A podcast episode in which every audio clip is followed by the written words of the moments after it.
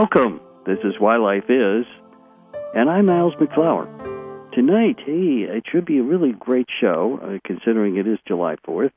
And uh, I thought we would have a show dealing with something about America. And uh, I thought this show would be right on target. And tonight's show is Ageless Wisdom and the Spiritual Development of America in the World. So uh, if the title doesn't make sense to you, it will in a few minutes. But I think for a lot of people, are going to say, "Oh yeah, I think I know what that means." And uh, the, the last um, in the last couple of weeks, actually, I've been really interested in um, Dinesh uh, D'Souza's um, uh, book and now movie. I haven't yet seen the movie, but the book is really good. Of course, I gave a sort of brief uh, review of the book myself, and uh, I thought that it would help to probably talk about ageless wisdom and how America fits into that scheme.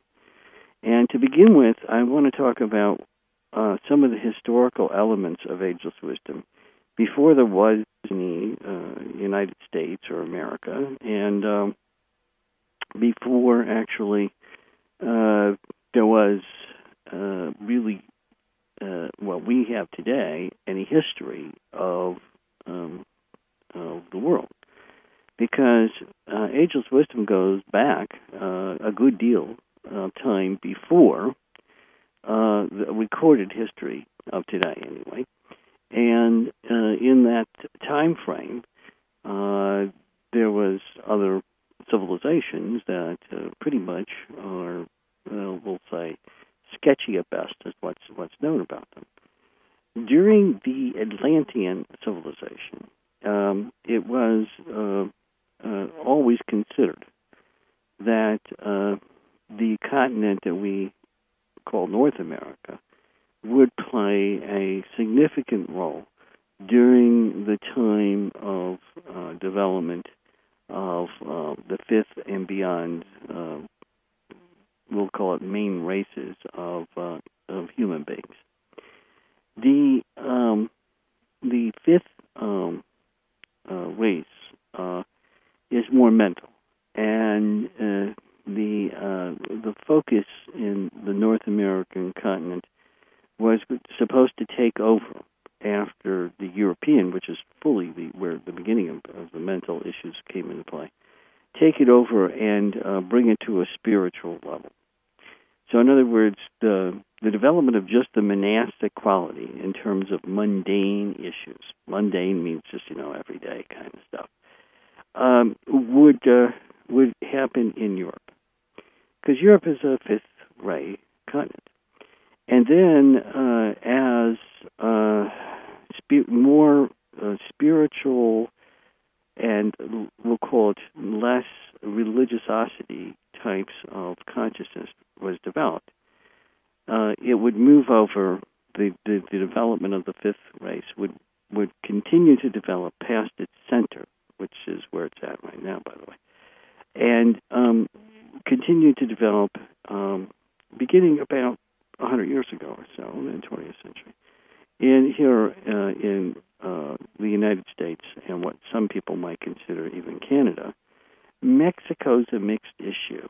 You know, a lot of people say, "Well, Mexico's in in North America, isn't it?" Well, you know, it's kind of, uh, you know, depending upon how you want to look at the way it's divided up. But, but you know, it's it's very close closely connected to Central America, and it is, by most people's standards, at least a, in part part of Central America, but it's not.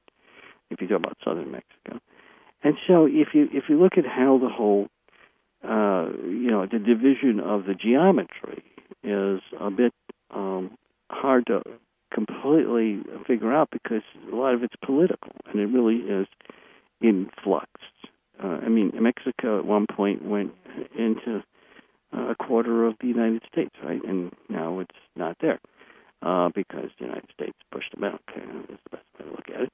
But uh, it, we, the the point I'm trying to get at is that the rest of the spiritual development, the remainder, starting with the sixth sub race of the uh, fifth fifth main race. Um, and that's a six and seven sub but it starts with the sixth. Uh, is going is supposed to be taking place in uh, what we consider to be North America, and this is um, this was decided a long, long time ago. Now, the peoples from Atlantis that settled in uh, what we'll call North America. Uh, those folks uh, were from Europe. I know that sounds hard to believe because everybody thinks they came from Asia, but the majority of them came from Europe and uh, the, from colonies of, of, of the Atlantean uh, Empire from Europe. And some of them were degenerated in terms of their development. They were older subraces that had degenerated, and they they couldn't really come back to live in Atlantis as the, the continent existed because that was a bit too advanced for them in its development. But they went around uh, Atlantis because it was easy to do because the oceans are hundreds of feet lower and it was you know there was um, there was land and ice you can get on, and so it was possible to cross, and uh, it was also possible to cross even somewhat on water if you really wanted to do it that way but you'd have to go around the parts of Atlantis that remained at that time. And they came over to uh, the United States and settled on the eastern side of the United States, uh, not so much in Canada, but there may have been some.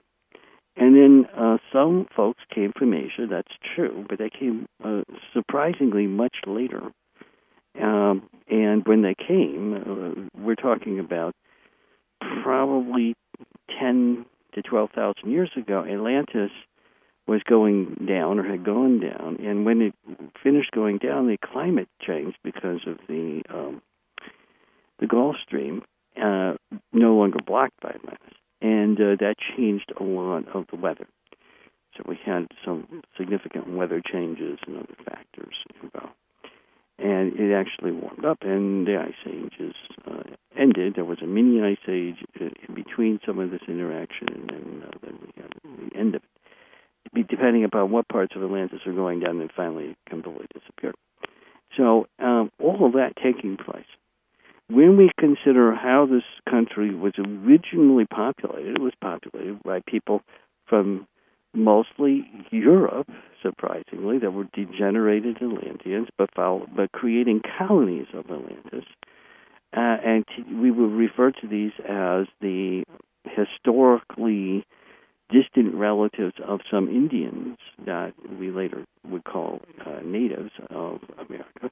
And then some came uh, through the Asia route uh, when the Siberian uh, connection uh, of islands rose above sea level, of course, because for three or four hundred feet they were above, and there was a land bridge, more or less, to Alaska and in through that through Canada, et cetera. Some of those people settled in Canada, but the majority came down into the uh, United States, and um, they tended to move into the southwest, and well, we'll call it the west, both northwest and southwest and the uh, people from Europe tended to, to, that were degenerate came from the other side, which is um, in, into the eastern part of the United States. Now, the interesting part about all this is about ageless wisdom. Those folks that came in were um, were still fourth race people. You have to understand this. They were not fifth race people. They were fourth race people. And you might say, well, what do, what do they hold? What do they give to the United States? Well, the critical element of them was that they were six and seven sub races, the spiritual sub races of the fourth race, but they were uh, not like the folks of um, what we'll call uh, the evil parts of Atlantis, because those six and seven sub races on Atlantis proper became uh, evil. One in four people of those of those folks became evil, and the remaining remaining three were darker than they should have been in terms of their consciousness. So they weren't as spiritual as they should have been. But the odd thing about it is that these other people who were degenerating from the sixth and seventh subraces uh, actually were the more spiritual. I know a lot of people are going to say, I don't understand that. If they're degenerating, how could they be more spiritual? Well, this has happened throughout history. If you go back to Lemurians, the same kind of thing happened. Being spiritual does not mean that you necessarily retain all of your higher senses and higher abilities in a mundane capability, although you could if you fused the senses. What they did is they developed their spiritual senses, but somewhat neglected the complete development of all their senses. And so they, they were the odd ducks that still maintained a spiritual connection, we'll say, closer to the idea of God and spirit, but at the same time declined in their overall civilization as your, their mundane senses declined, their civilization declined, and ability to grow or build the civilization declined. So the American Indians that came in, that were of the sixth and seventh uh, sub races, uh, turns out that these folks were more spiritual, but they didn't have the ability to develop much civilization because they were colonies that were kind of colonies that were kind that were also that had lost a lot of contact with Atlantis because they didn't want it because the Atlanteans at that time were horrible, and they were safer not having contact, and they wanted to pretty much be left alone, but at the same time they were more spiritual. So, ipso facto, as they say, the uh, then Native Americans turn out to be basically spiritual people, but without much civilization. And sure enough, that is exactly what describes them. And this is how ageless wisdom can explain things that are inexplicable in terms of all kinds of things, from paleontology to archaeology to evolution, to you name it. It just it clears up a lot of issues that uh, are yet to be explained. And so we look at how America is developing, and initially you have stalwarts that are staying and living in this country that maintain a spiritual uh, perspective. Now, why is this so important? I mean, they, they're living here virtually in isolation, and they're not doing anything in terms of development of civilization. So, why is it important? Well, we're going to get to that because it affects the people who come over later. And that's the point. This is part of the plan. You need to get this that this was not haphazardly done. It's part of the plan that this is going to be part of the development of what we call America. So initially, you have people living here for literally tens of thousands of years now. We're not talking about a small amount of time. And during that period of time, uh, and I'm talking about uh, 30, 40,000 years ago, so that's a long time ago, when uh, uh, the uh, earliest folks came, that were the uh, seventh uh, subrace people from Europe, came over, and then the sixth from coming more over from the um, from the Asian side. Those people, they came later though. The, those folks um, really established the nature of a kind of spiritualness that had to do with respect for the land. Now, why is that so important? Because the people in Europe were very, very mundanely focused on land. Land was an issue of personal interest by people. If you had land, then you were important, etc. Land made kings. Kings controlled the land, and therefore they controlled everybody else. Whereas in in, in America, uh, land was not controlled by people or tribes. It was controlled by the Great Spirit and by God, effectively, and that the Indians used it. Now, this is a common, common denominator of almost all of the spiritual tribes that lived here uh, f- from antiquity. So it isn't something that just, uh, oh, well, they, this one tribe thought this way. No, if you look at the, I mean, we're talking hundreds of different uh, tribes throughout the United States. Um, even in later times, still believe that concept. Some believed you could stay in one place, but you still didn't own the land. And uh, others uh, believed you don't even stay in one place. The land is just sort of there, and you you know you're you're you got to take care of it. You're supposed to. They, they were the first really ecologists, and they uh, were concerned about uh, over killing of animals. Is that weird? I mean, here you know they did that, and uh, they also didn't plant crops in, in uh, excessive amounts because it was too much use of uh, the land. Now, did they understand this in a scientific way, the way we understand it today? No, because they they were spiritual. They didn't have the the full understandings that we have, and they weren't even fifth race people. They were fourth race people. They did things how they felt more than how they thought. But still, their feelings were that way, and that's really important. I find this fascinating to me, anyway, because uh, it it allows us to gain a better understanding of what America is about. So many people, for so long since I've been teaching this stuff, have told me that America is nothing special and it was never meant to be anything special. And why in the heck is everybody so, you know, so upset that America this or that? Who cares? You know, well, this is the point. This is part of the plan of the creator of this world and God, beyond that, uh, for what is supposed to be Earth. This world was supposed to have America becoming a spiritual place right from the beginning, right from the get go. Now, if you ask me, well, okay, you're talking about 30, 40,000 years ago, what happened before that? Well, what really happened before that, which is a little bit on the misunderstanding side, is that um, uh, America was deliberately isolated, deliberately isolated, so that it could, so it wouldn't be disturbed by earlier subraces of people to settle here to make it more mundane. It was saved as a precious element of life, existence, and it was deliberately isolated. Now, how did they do that? Well, they isolated by getting rid of the uh, peninsula, you know, the, the part that connects America to other places. Uh, there's Central America was was inundated with water. You may not know that, but that's true. And so you couldn't cross from South America, and Asia was uh, uh, isolated from uh, from what would be eventually Canada and the United States. So basically, it was just plain isolated. That's that's the bottom line. It was extremely isolated. And the only thing that really existed here was animal and plant life, and that was meant to be the case.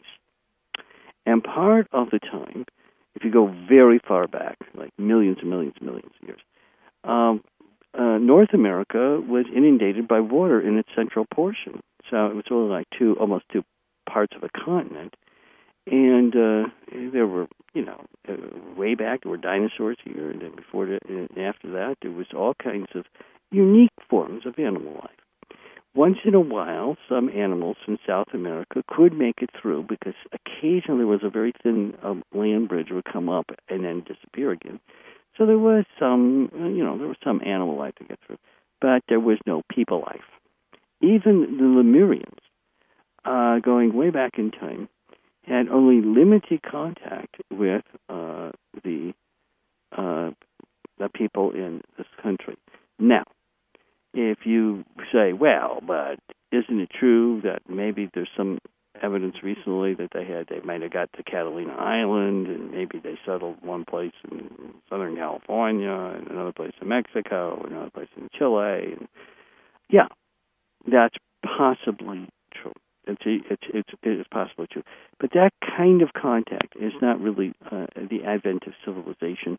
And besides which, that was during the very latest part of the Lemurian period. We're talking about a couple. That was still when Atlantis was was also uh, developing and developed.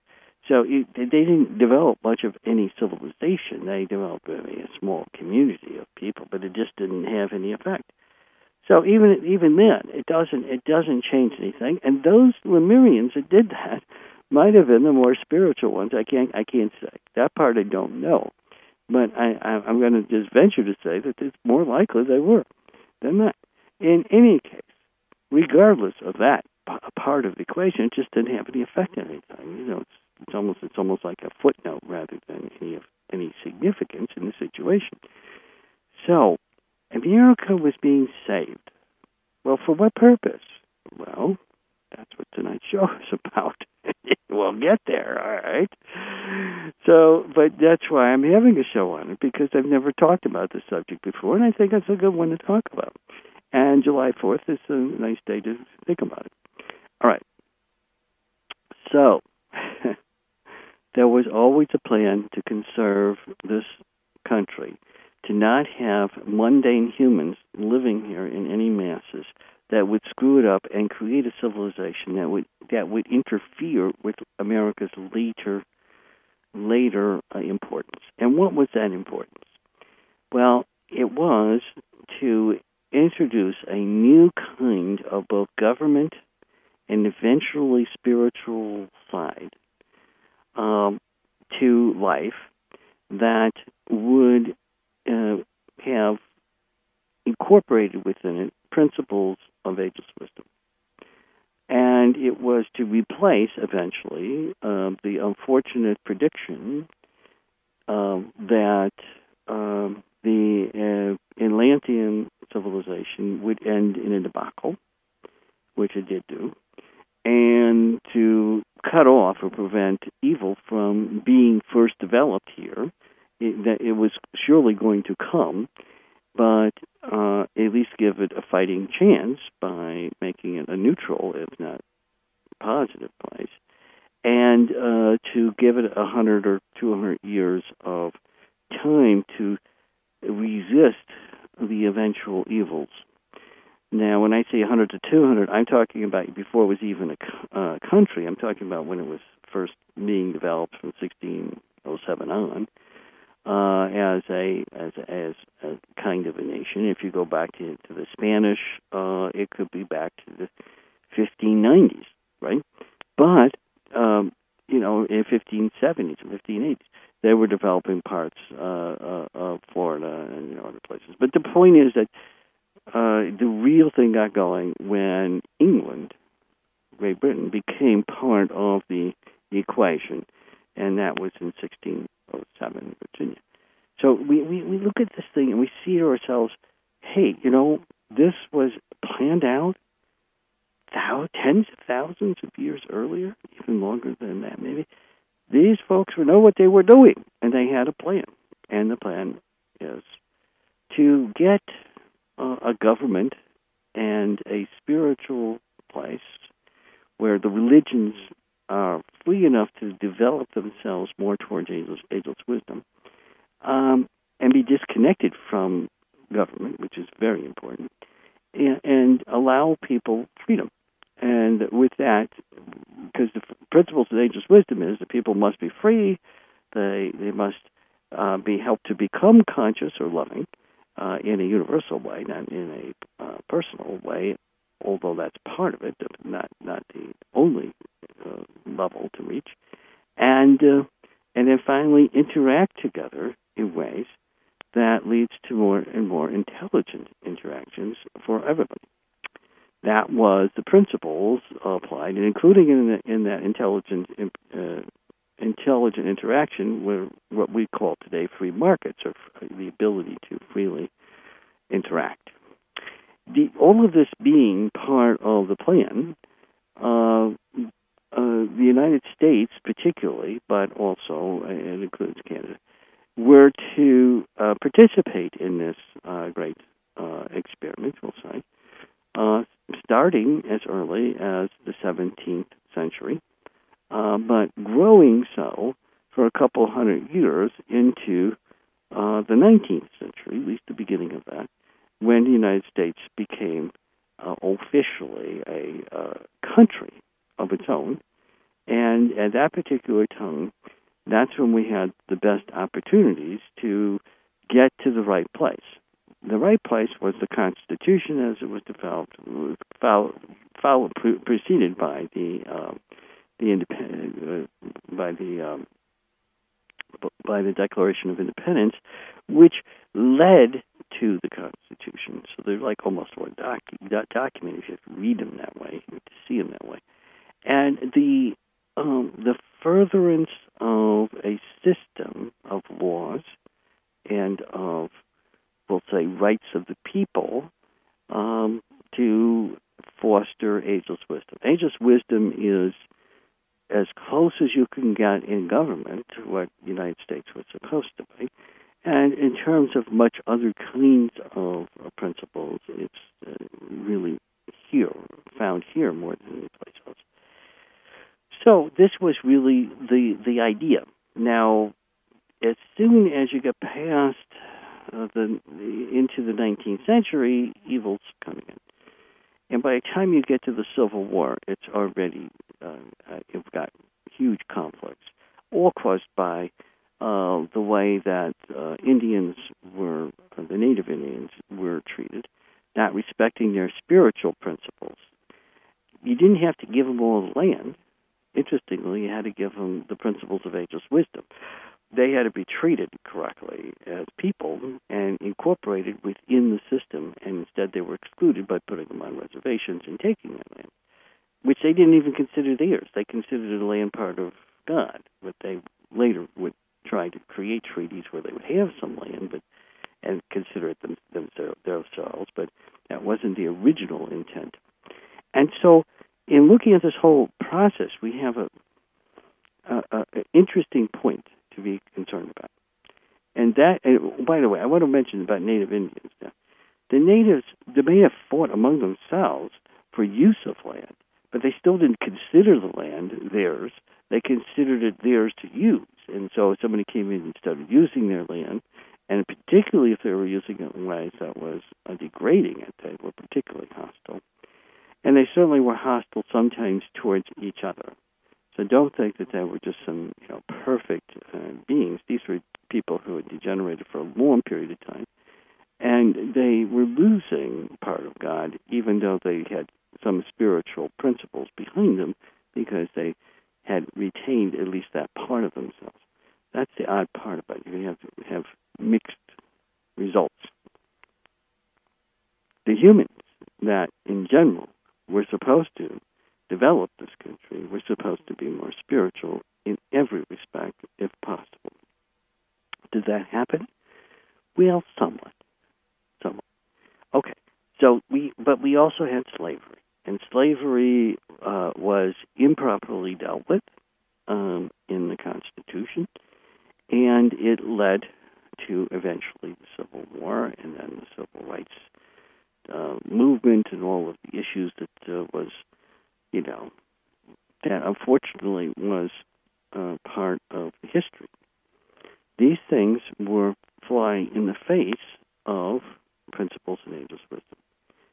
Uh, there is absolutely no way to uh, define slavery as being part of ageless wisdom or spiritual development. It's anti-God, anti-spiritual. Therefore, God's spirit means God's thought, and uh, it's against ageless wisdom.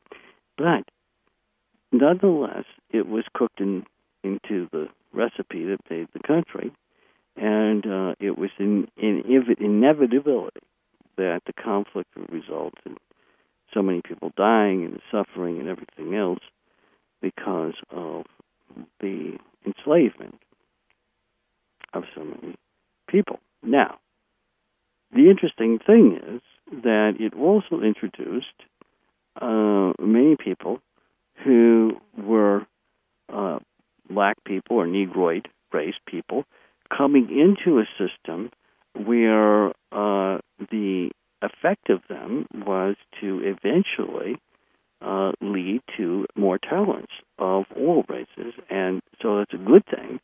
But it didn't have to have to come through into the United States the way it did through conflict.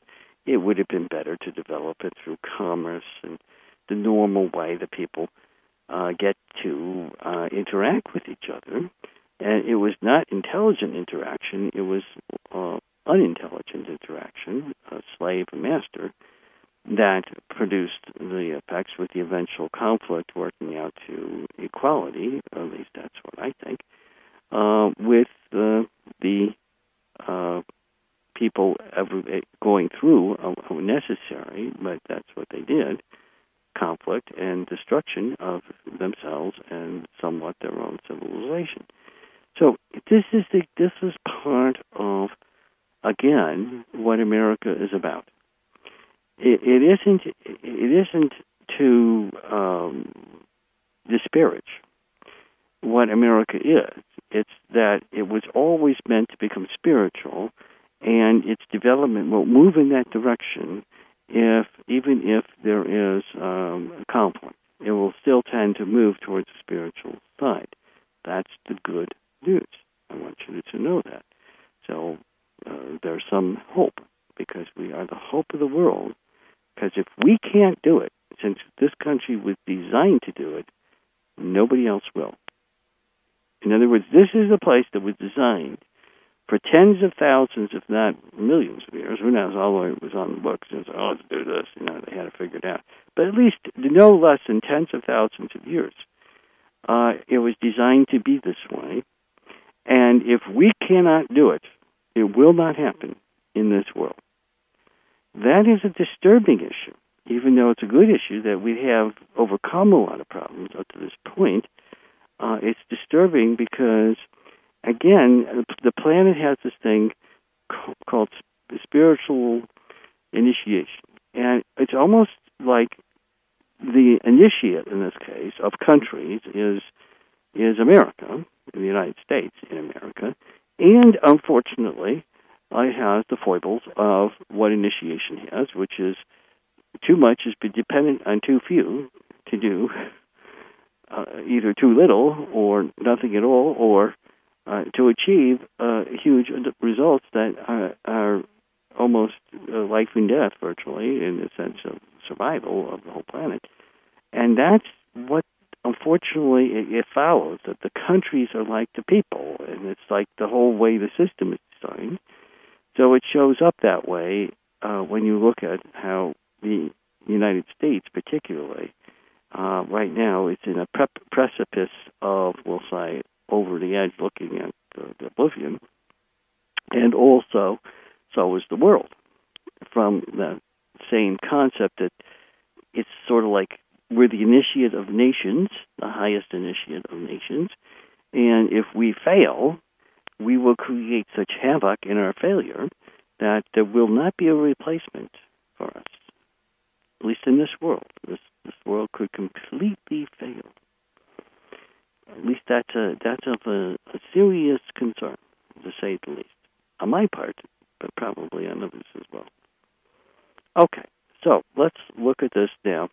So for a couple hundred years, we kind of had the chance to put it together, and we got almost there. Two bad things we did was the way we dealt with Indians because we were supposed to see that they were spiritual, and some people did, and the spiritual culture of the Indians somewhat uh, infiltrated into our consciousness. But during the tw- uh, 19th century, the beginnings to the middle of the 19th century, the Indians were uh, totally mistreated wrongly, and uh, their spiritual nature was was literally ignored, and also uh, attempts were made to destroy it. And so, this, instead of it being inculcated into the rest of the spiritual side of the United States, it went the opposite way. Give you an example. Instead of developing treaties that we constantly broke and putting people uh, isolated into reservations that will destroy them as, as generationally as as, uh, as people, uh, we we should have done everything we could to bring these people to the highest standard of living and paid for it by because we were using their lands, and uh, although we were taking those lands by conquest, we could have chosen to uh, repay these people and respect the good things about them, such as their great spiritual side, and not necessarily become their particular way of religion, but uh, nonetheless respecting the fact that these were very spiritual people, and they had they had things to learn that we could learn from, and that would have been a much better way. A few people in the United States did do that, but the majority didn't, and so the concept is, you know, we paid a great karmic uh, penalty for that. Remember, some of those Indians later, uh, uh, the souls of them incarnated into uh, other races. So that we can't look at this, and that's the thing that's so wrong with this whole idea. Well, we took their land so we could pay them back today. Well, the people who took their lands probably became Indians later on. So, I mean, this is how the karmic issues uh, go back and forth. Because they no longer had a spiritual life, they had a reservation life, which sucked the very meaning of spiritualness out of spirituality out of it, and it left them hollow, which is unfortunate. Okay, and then finally with with slavery, it's kind of even uh, uh even as big or greater a toll because uh, there we literally brought people here to um, enslave them, and we mistreated them in awful ways. Slavery might not have been as bad for the whole country if the people were treated humanely, but they were treated as objects and material possessions and uh, generally mistreated. Now, there were some slaves that probably weren't as badly treated as others, but if you look at the whole thing, it's just a horrible system. And so it was really a debacle of tremendous magnification. And then when these slaves are finally, quote unquote, freed, they really weren't because uh, as a society, they were still semi uh, enslaved. They were still prevented from being able to have the same privileges and rights as others, uh, even on a uh, in a legal way, much less in a interactional mode, uh, societal way.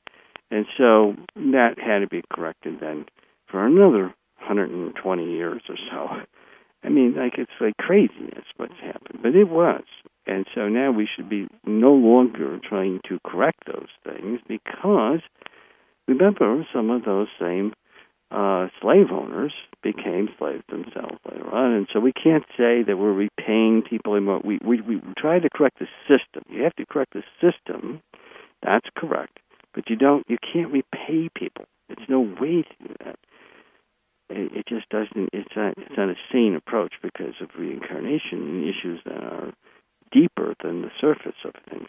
But you don't continue the system. You change and radically change it, and we have. But and now there shouldn't be discrimination against others to repay people uh, who were enslaved because that doesn't help either. That uh, just makes the, whole thing still upside down. But we're at the point where that's happening.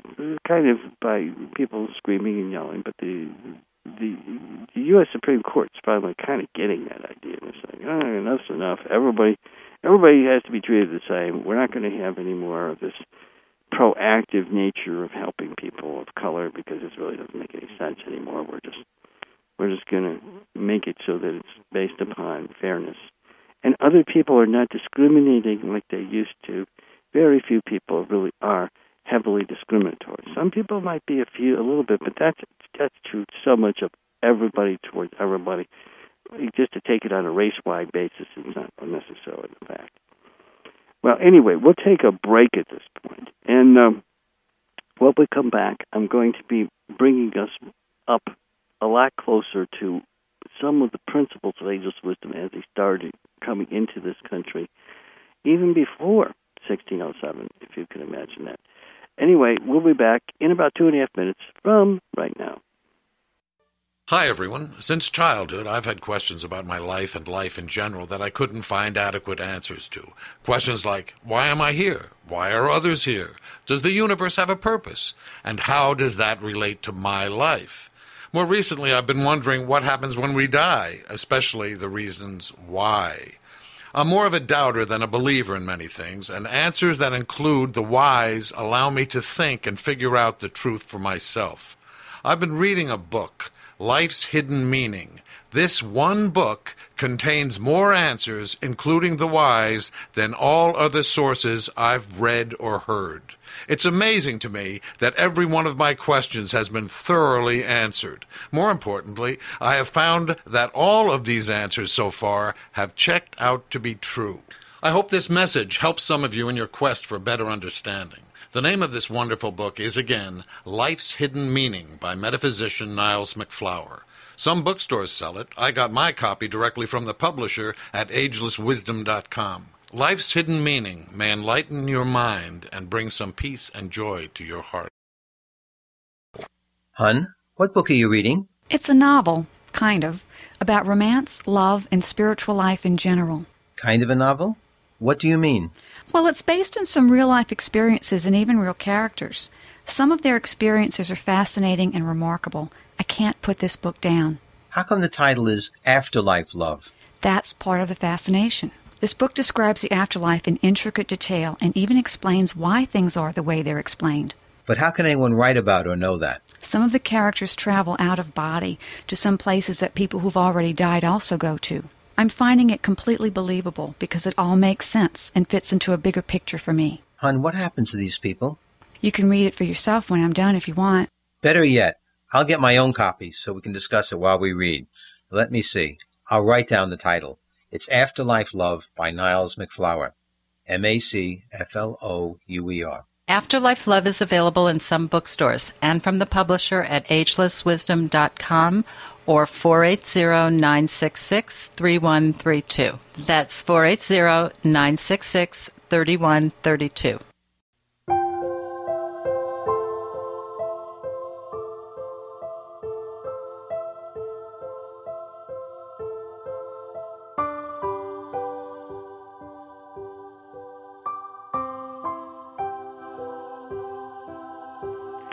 Well, we're back. This is Why Life Is. I'm Niles MacFlouer. Tonight we're talking about ageless wisdom and the spiritual development in America, of America, in the world.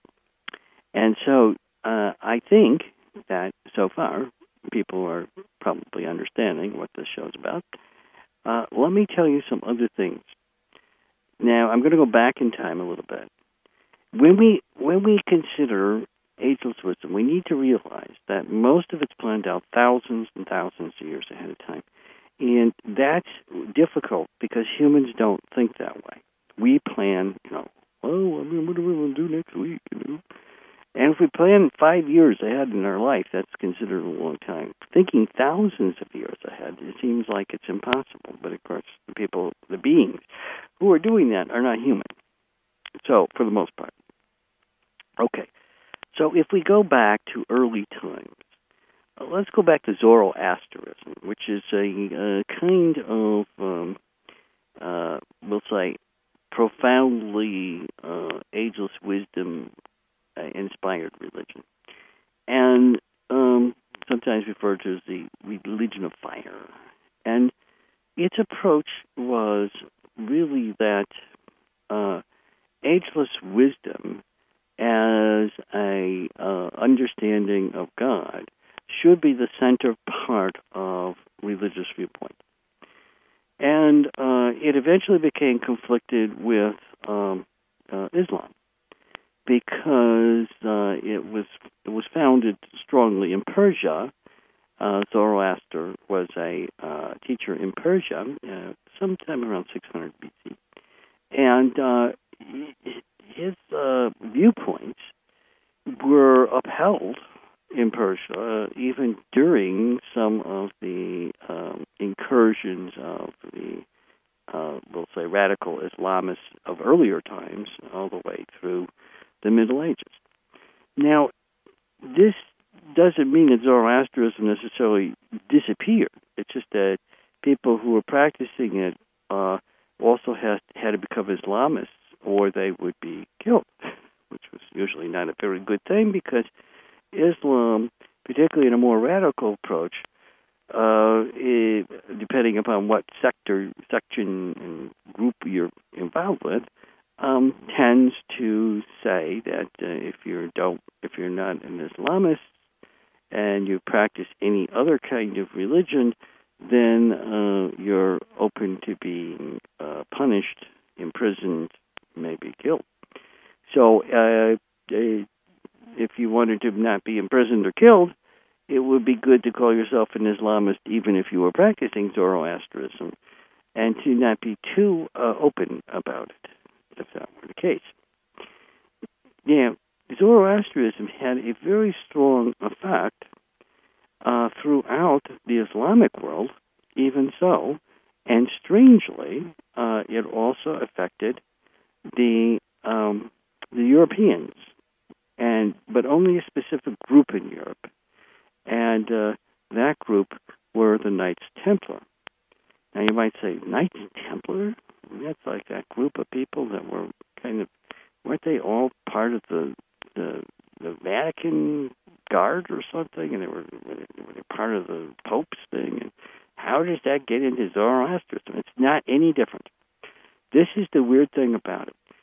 The Knights Templar adopted um, Christianity and became uh, cozy with the Pope because uh, that was the only way you could function in the European environment without being imprisoned or killed or some way, uh, you know, have some problems.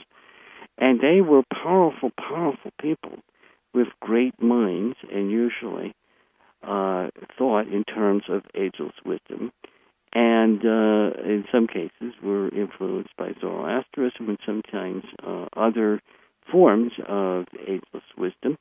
Uh, but nonetheless, they strongly were principled in ageless wisdom.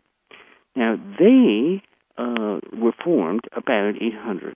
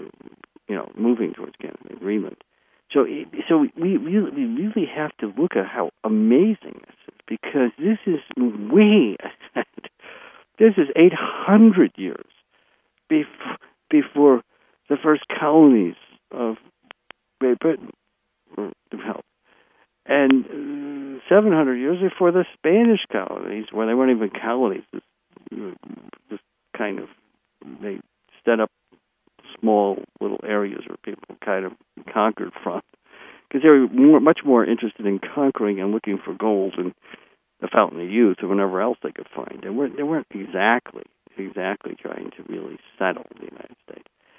At any rate, the the interesting thing about this is that um, there was a plan in action so early and so forward of the actual development of the country later on.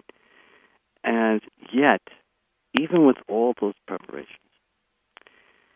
uh, it's unfortunate to have to lament about what did take place because evil is always trying to prevent this from going any further. Uh, the greatest affront to evil has been the development of America because it was so sure that in destroying or nearly destroying Atlantis and then fragmenting the rest of human history from that point forward into mystified elements of ageless wisdom only with no real demystification until very recently. And then uh, doing the most obscene kinds of ways of corruption and uh, destruction of of North America as, as best as could be done. And then really, uh, Mexico has been a mess from the more, we'll say, uh, sinister elements of the Spanish culture that was introduced there. Uh, again, impugning some of the native peoples. Not to say that the Aztecs or the Mayans were in any way uh, of uh, much better character. In some respects, they were worse. But still, uh, those peoples are different because you have to understand. I'm not including them into the the native uh, spiritual cultures in North America. There's a difference.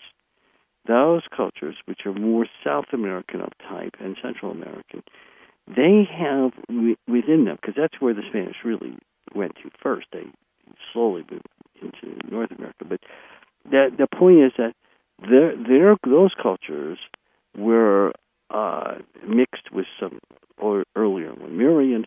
They were uh, they they had developed more civilization, but their spiritual development was not uh, as highly developed as it could have been, and so they did awful things. They had mass murders. They did a lot of um, human sacrifice. You know, just goofy stuff, and so even some of them were cannibalistic. I mean, you had to look at this from a standpoint that this was a this was not the best of humanity by any stretch of the imagination. And again, that doesn't represent what was North American in its development. It was a South American, Central American kind of thing. And that's why Mexico is kind of a mixed bag because of that. All right. So when you look at it from, from, from the standpoint of what I'm trying to explain, uh, there was a good start on things. 800 AD, there was already trying to bring ageless wisdom in some small measure here. And uh, part of what was left here uh, was early teachings of the Knights Templar, which um, they expected they would have to come back to, and they were right, sometime between 12 and 1400. This is their own their own writings, to, between 12 and 1400 AD, uh, because they were going to be banished eventually from Europe due to evil. And that's exactly what happened.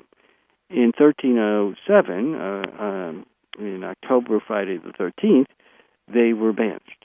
And they had to uh, leave literally overnight. And um, some came to uh, Scotland.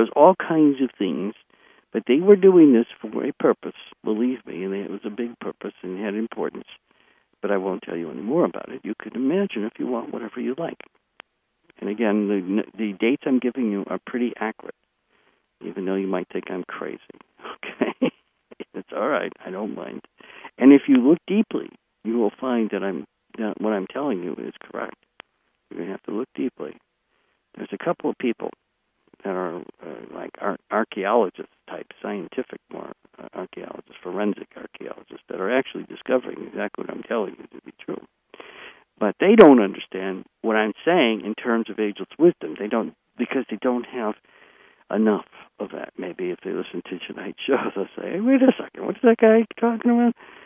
Yeah, but they have to understand a lot about ageless wisdom. All right, so let's uh, let's kind of keep moving on here.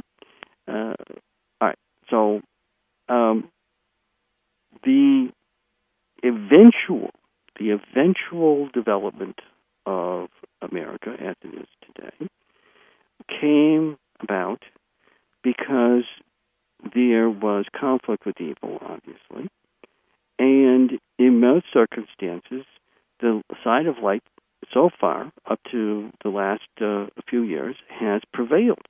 I mean, if you look at it, I mean, you got to be kind of objective with this and not to be too emotional about it. Uh, the Indians have not been fully uh, helped the way they should be. Black people are pretty much in parity now, so we're okay with that concept. But there's still some work to do with the appreciation of Indians and I don't think giving them casinos is the is the helpful gesture I'm just thinking about. Uh, not because they shouldn't have uh, wealth and uh, money, but because the methods of prosperity that those come from doesn't really advance uh, God. It advances uh, greed. So it's not it's not a, a benefit, and it's it's unfortunate that has been the present way to do it. And again, that's a darkness uh, evil has interjected. I know it's the last thirty or forty years, and it's it's terrible that it's happening that way. We need to correct that, and I'm not sure the whole correction principle, but there's several possibilities. And then, uh, in terms of the other evils that we have had, the corruption issue in government, which uh, was brought about because uh, the federal government was not locked down tight enough, and the principles of government in general were not adhered to in uh, the Declaration of Independence and also in the Constitution of the United States and most state constitutions as well. So, what has taken place now is that corruption has become an element that is being used by evil to um, destroy uh, the spiritual value in this country. But there what needed to be one other element done, which is that corruption was done despite and around in some cases, certain parts of laws and, and, and somewhat, but slight, only slightly, the Constitution of the United States. Now, uh, because of we, we have an evil president, he's uh, he, he he works with evil, and because of that, the process now is to destroy the Constitution by uh, eliminating its use in proper perspective and proper use, and uh, by ignoring his own oath and other things. And the most important part of this is to use the corruption to become part of the political outcome, not the corruption for just uh, to get elected or to just to have some additional funds to keep getting elected, but to actually have a political outcome, in this case, the political outcome is a progressive one to destroy the, um, the United States as it has been, which is the leading country and, most importantly, the leading spiritual country. So the present way evil is functioning, uh, with with the president being the head of it, uh, is to destroy the United States, but destroy it in, in a specific way. uh, the United States could remain as a country, but if it does, it'll become only material and non-spiritual. So he does. He wants to get rid of all spiritual elements in all religions, not just any specific one. Uh, he himself uh, pretends to be a Christian, which he's not. He's more uh, leans much stronger towards the Islamic religion, which he has some propensity towards, at least, but he doesn't really follow anything that has to do with spiritual issues. He just likes some of the elements of uh, Islamic uh, uh, practice, we'll say, and he's in favor of, is, of Islamic extremism, but because it weakens the good in people and, and it destroys it for the most part. So basically, we have all the things taking place. Every decision made is based upon how much it weakens and destroys the United States uh, as a spiritual uh, beacon of light in the world. It doesn't mean the United States won't last any longer, but it just means that it'll grow darker and darker, and we'll have only a mundane existence, and uh, will uh, no longer be what it is here to do, which is to keep the world on spiritual course towards uh, becoming a world that follows doctrines which we'll call ageless wisdom. It doesn't mean everybody is going to say, "Oh, I belong to the religion of ageless wisdom." No, most people won't do that. But the principles of ageless wisdom, which were the principles that the United States are founded on, uh, will be gone. And I really want to go back in time again and talk about something else. And then is that after the, uh, you notice how I'm kind of weaving this thing. I hope you don't mind me doing it this way, but we, it's, I, I find it interesting to talk about this way. And if you don't like it, that's okay. You can let me know. Say I didn't like that show. You kept going back and forth. But the, after um, the United States was set up to become the more spiritual nation to guide the rest of the world, we, we then had um, people that came out of the Knights Templar movement that were actually um, people that had a beginnings that had common beginnings with the Knights Templar, and sometimes they were side by side for a while. That's interesting to note. And uh, those uh, folks uh, were later by most people's standards, considered to be the uh, Freemasons. Now, uh, the Freemasons were really this kind of uh, just a, a, it's almost like a side by side Knights Templar, except they, they they didn't take up the sword for the Christian Church. They took up the um, uh, they were more Seventh Ray than than Sixth Ray and and then uh, the other parts of Ageless Wisdom were first rate. But they, they they were people who w- believed in free markets. They wanted a free market system where everybody could work for whoever they wanted to work with, and who would be uh, able to work with and for themselves and with other people as they chose to, and sell to who they wanted to, and to build, and create things because they were they were builders. They were developers. They were sometimes the first developers, and they developed the first towns and cities in Europe. But the most important part of what they did was they, underneath it all, practiced ageless wisdom, and they kept the mysticism, semi-mysticism alive of ageless wisdom. And I had 33 degrees of, you know, development of, uh, you know, various consciousness and et cetera, which had was mixed with mysticism. So if you understood certain mystical doctrines and you could explain that in terms, or you could practice it more importantly in terms in your life, that exemplified those spiritual principles of ageless wisdom, then you were that level of Freemason.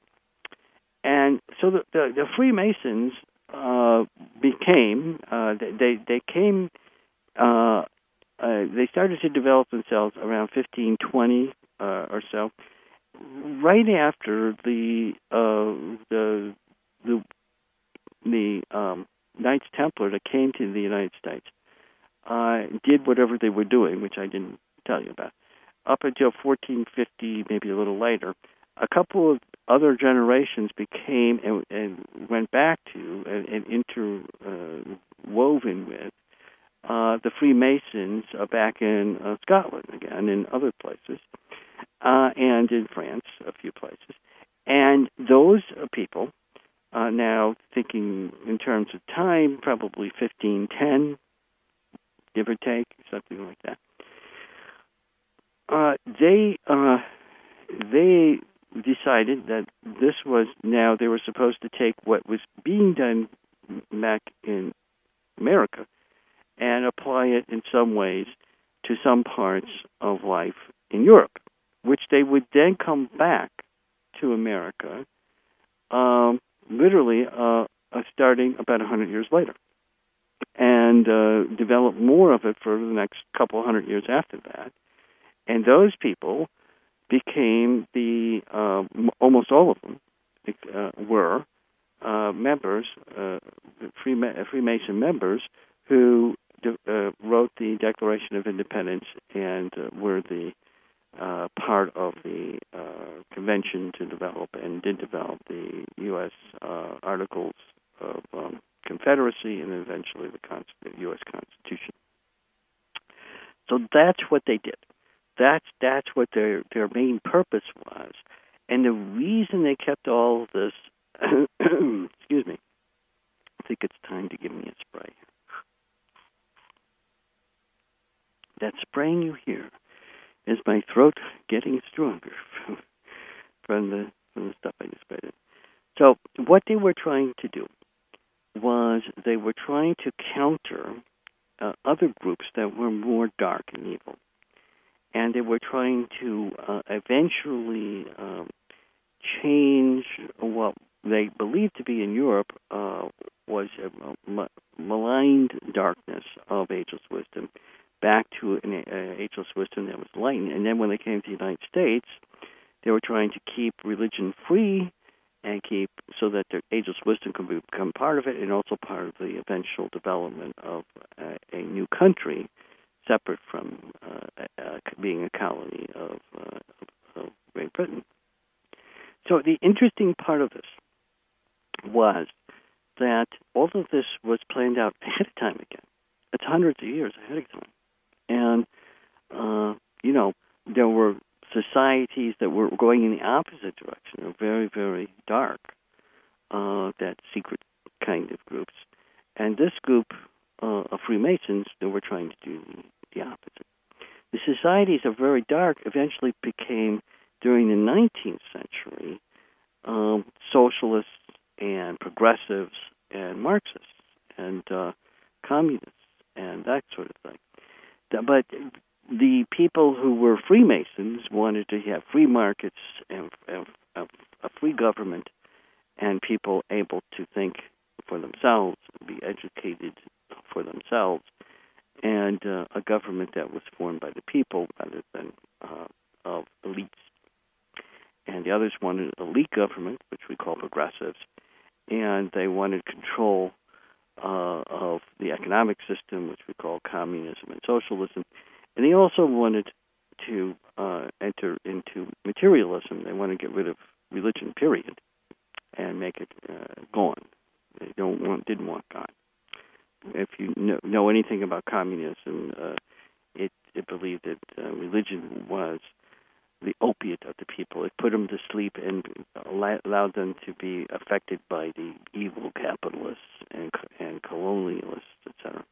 When in reality, of course, they uh, wish to be God themselves. They and they they spawned and helped to spawn more of the progressives, who didn't necessarily buy into all of the communist doctrine because some of the communist doctrine uh, more accurately explain capitalism, they they hated capitalism, so they wanted to control it. But getting back to our situation, so all of that evil that was coming needed to be countered by a society, and it was the Freemasons. But the Freemasons came out of and were, were like almost paired with the uh, with the Knights Templar for a couple hundred years at least or more. Um, a lot of this had to be done in secret because uh, you know after 1307, Knights Templar were supposed to be goodbye, go, going, and no more. So you know you can understand that if you were one of them, you were dead if people knew that because uh, there were proclamations made like they were to be tortured and killed and that sort of thing. Very few were ever that was it ever done with. They were so well prepared, so well prepared. They had 300 ships uh, in a harbor, predominantly in France, and um, and they were there on Monday, and on Friday they were gone. yep, that's what happened. Gone all of them disappeared. Now, what are you going to do with 300 ships? Well, you're going to send some to uh, England, some to other parts of the world, and uh, certainly a whole bunch to America. Now, the interesting thing about this is that uh, going back forward again, again, not to confuse all of you, but I, I love introducing this little stuff in there. It kind of makes me tickle.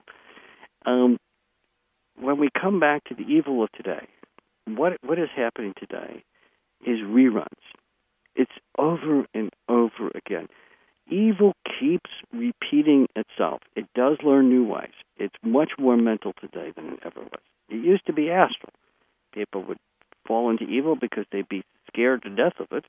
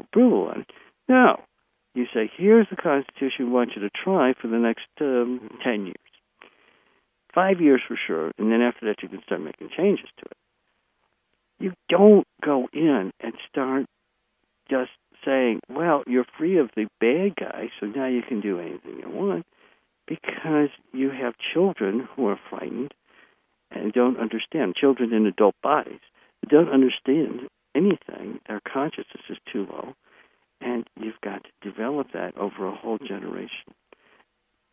You can't build countries in six months or a year you can only begin the process over 10 years maybe. And that will work, but not the way that was done. So, of course, Obama convinces people, well, that was wrong. He screwed up, you know.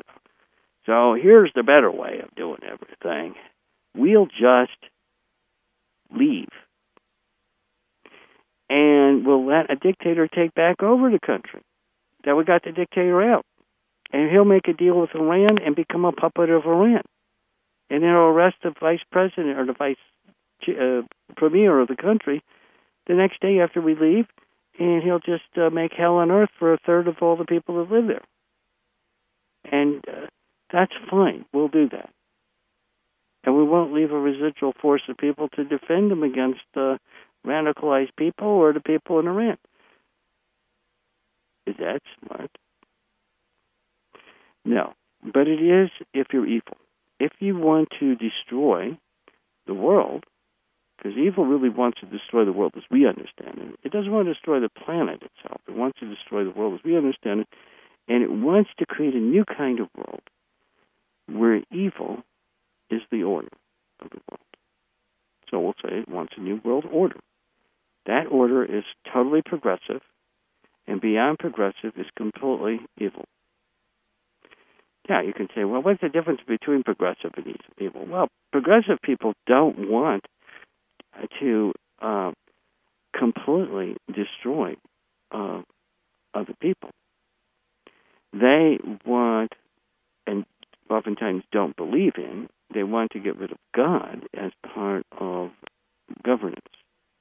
They think God and governance should not have anything to do with each other. And they hate the U.S. Constitution because it does the opposite. And they hate the, the America, the United States, because it stands for the opposite. But ageless wisdom says that God comes first. Human rights come from God, they don't come from government. And progressives say that government gives everything. And there is no God. It should if there is a God, it doesn't matter because it shouldn't be part of what the government is. That's the basic principle. Okay. So, in our story now, as we're looking at this uh, development, spiritual development of America and the world, there, there, this now gets to this crazy situation in which you've got an evil dude with a bunch of evil people that help him. He's got them all, over the place, from the courts into every element of government. Uh, Holdeman, I mean, they got Holman, whatever it is. Um, the guy, the, the Attorney General, um, not Haldeman, it, that was under Nixon. Um, all the people who he's brought into office uh, with him have the same viewpoint. They are neo-colonial Marxists, which is kind of a long word, that are progressives. But they also, unfortunately, follow his plan somewhat. I don't think they all know what he's really doing, which is to uh, make the world evil. Now, why would Obama want the world to be evil? Well, because he's evil himself. But besides the fact that he's evil himself, he wants the world to be evil because he, this is a world he really doesn't care about. Uh, you could say, well, he's here. Well, he's here temporarily. Really from someplace else. And, so, so ultimately, this place is not. He's not fond of it. And uh, you know, his uh, he doesn't even necessarily consciously know this. I don't know how much he knows consciously about it, but certainly he's acting upon it. What he's doing is destroying everything and he's destroying it in the the very opposite of the way of what Ageless wisdom was meant to do in spiritual development of America. That's it. This is the opposite, and we're seeing it unfold. Now he's got a couple of years, two and a half years left, and it's just enough time to complete his plan, provided he ignores almost completely the Constitution of the United States and continues increasingly to act as a pontiff or dictator, and uh, uh, literally just does whatever he chooses to do, which is what he says he's going to do. So I believe him.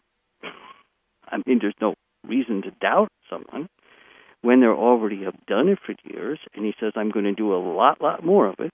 And if you don't like it, too bad, so sad, try and stop me. That's what he has said. And I'm virtually quoting him now. I'm not just making that up, right? If you've been listening, you know that that's what he said, right? So, yeah, he, his plan is pretty pretty open, yet nobody seems to see it. You know, you like look around, how many people notice? Oh, well, he just says that because he's upset. Well, what is he doing? Oh, well, he's doing those things, but yeah, but he has other reasons. He must have other reasons for doing that, you know.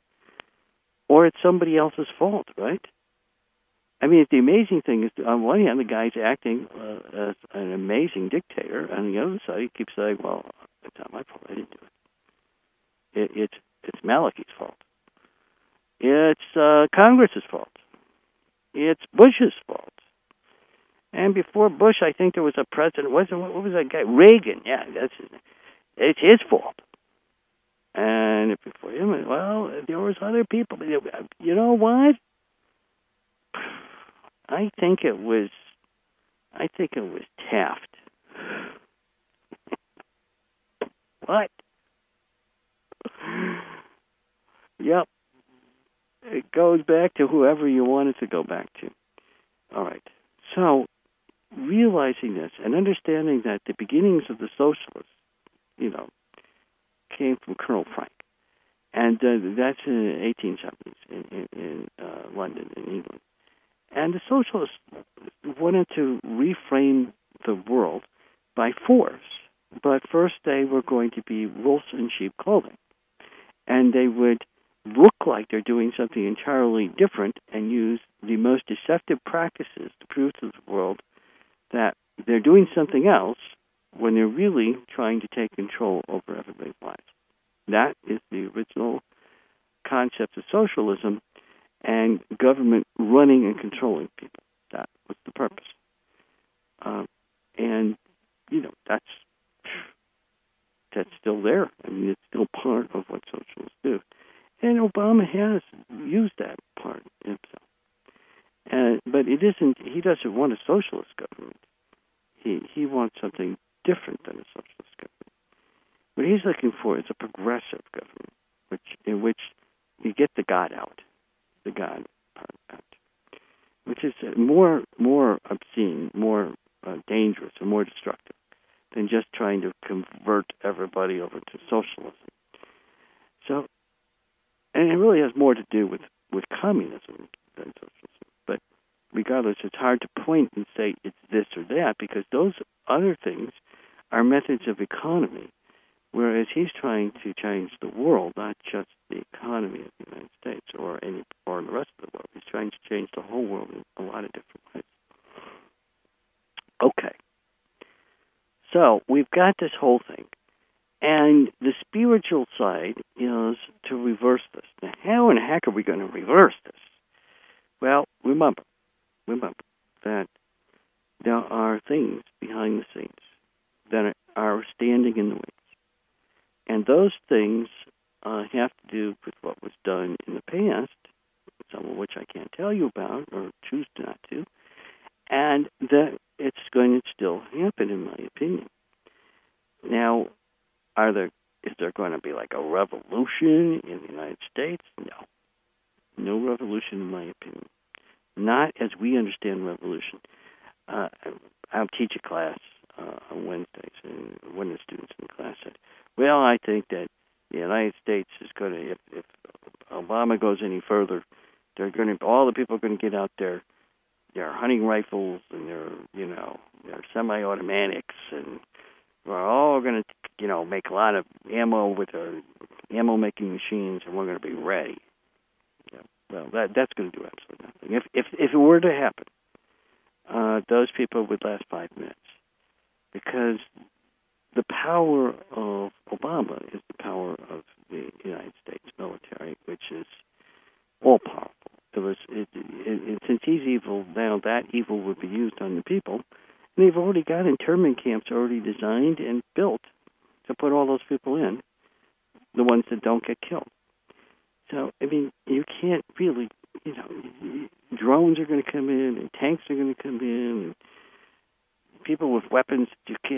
know that can kill you from a mile away. It's a, you know there's there's no way you can you can deal with that. There's no there's no there's no alternative. You can't have an insurgency in the United States because unlike other places, here uh, we have freedom, but we have openness, and you know, it's almost impossible any longer to not know who you are and where you live.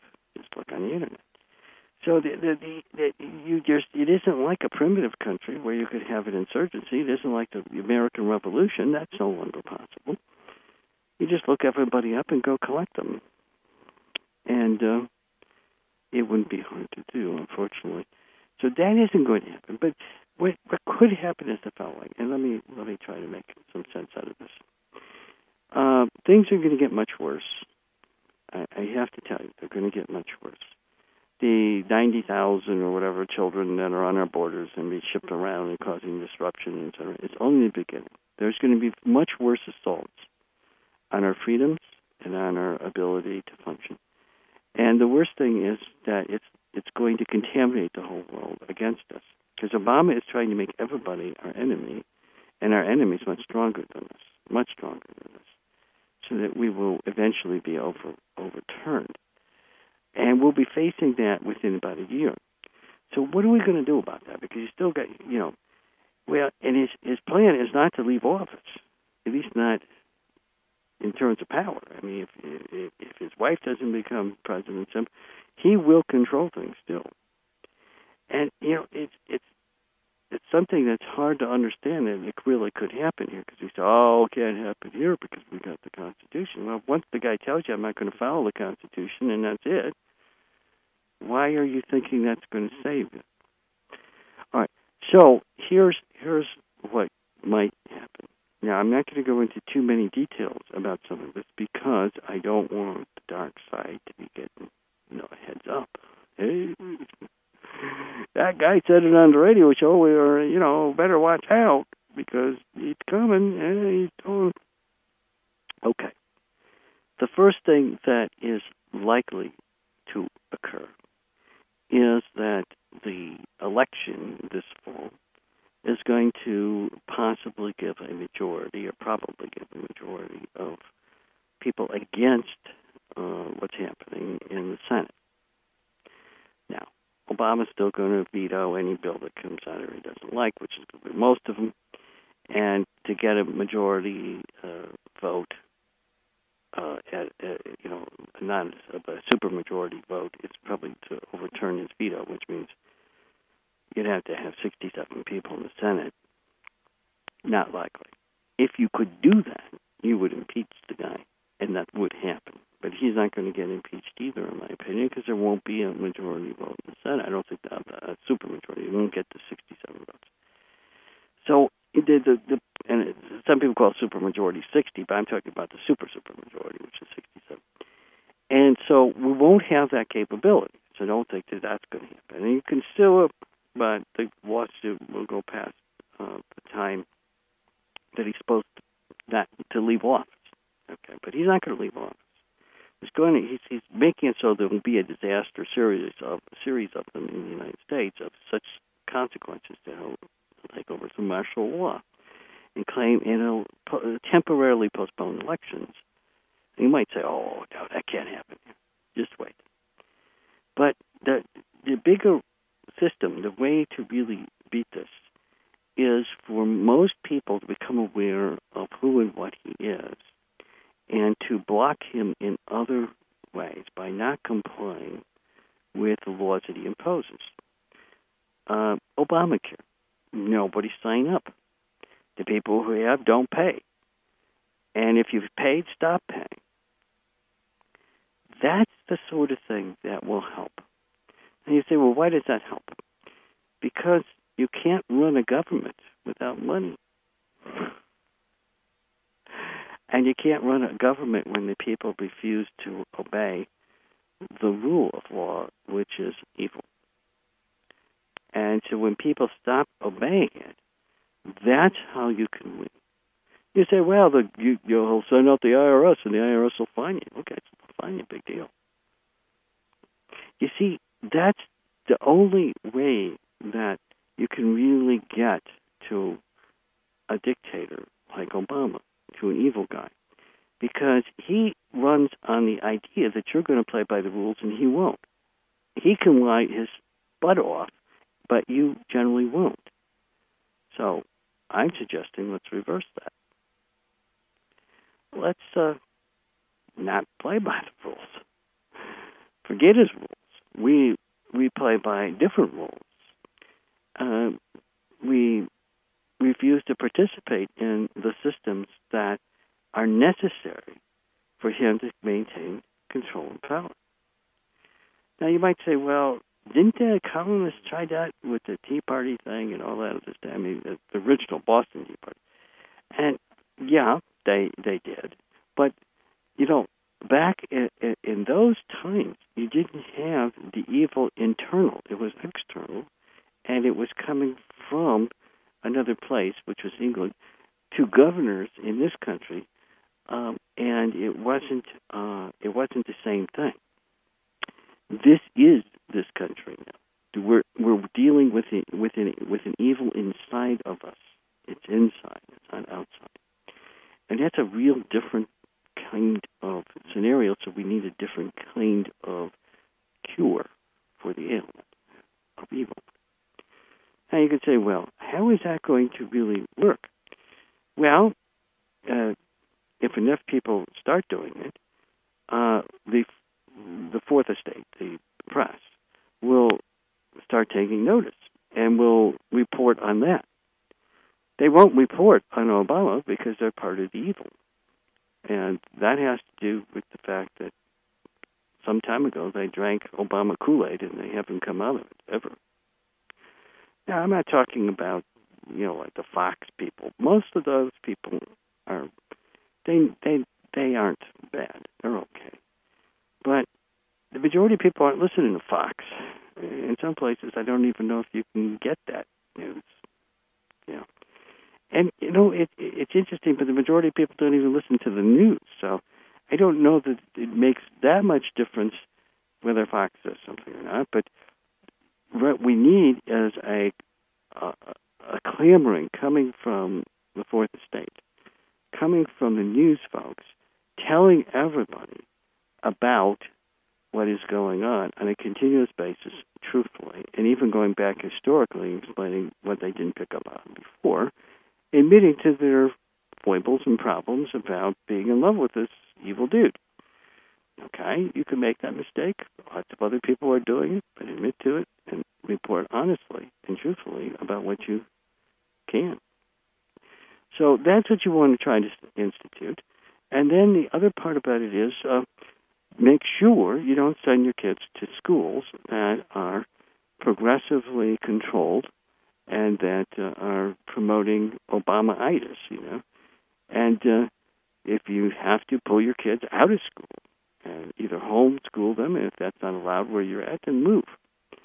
And that's another thing that could be done is uh, don't stay in a place where you're one out of a hundred who believes what I'm saying uh, that isn't necessarily going to help. I know a lot of people say, well, if I leave, there won't be any.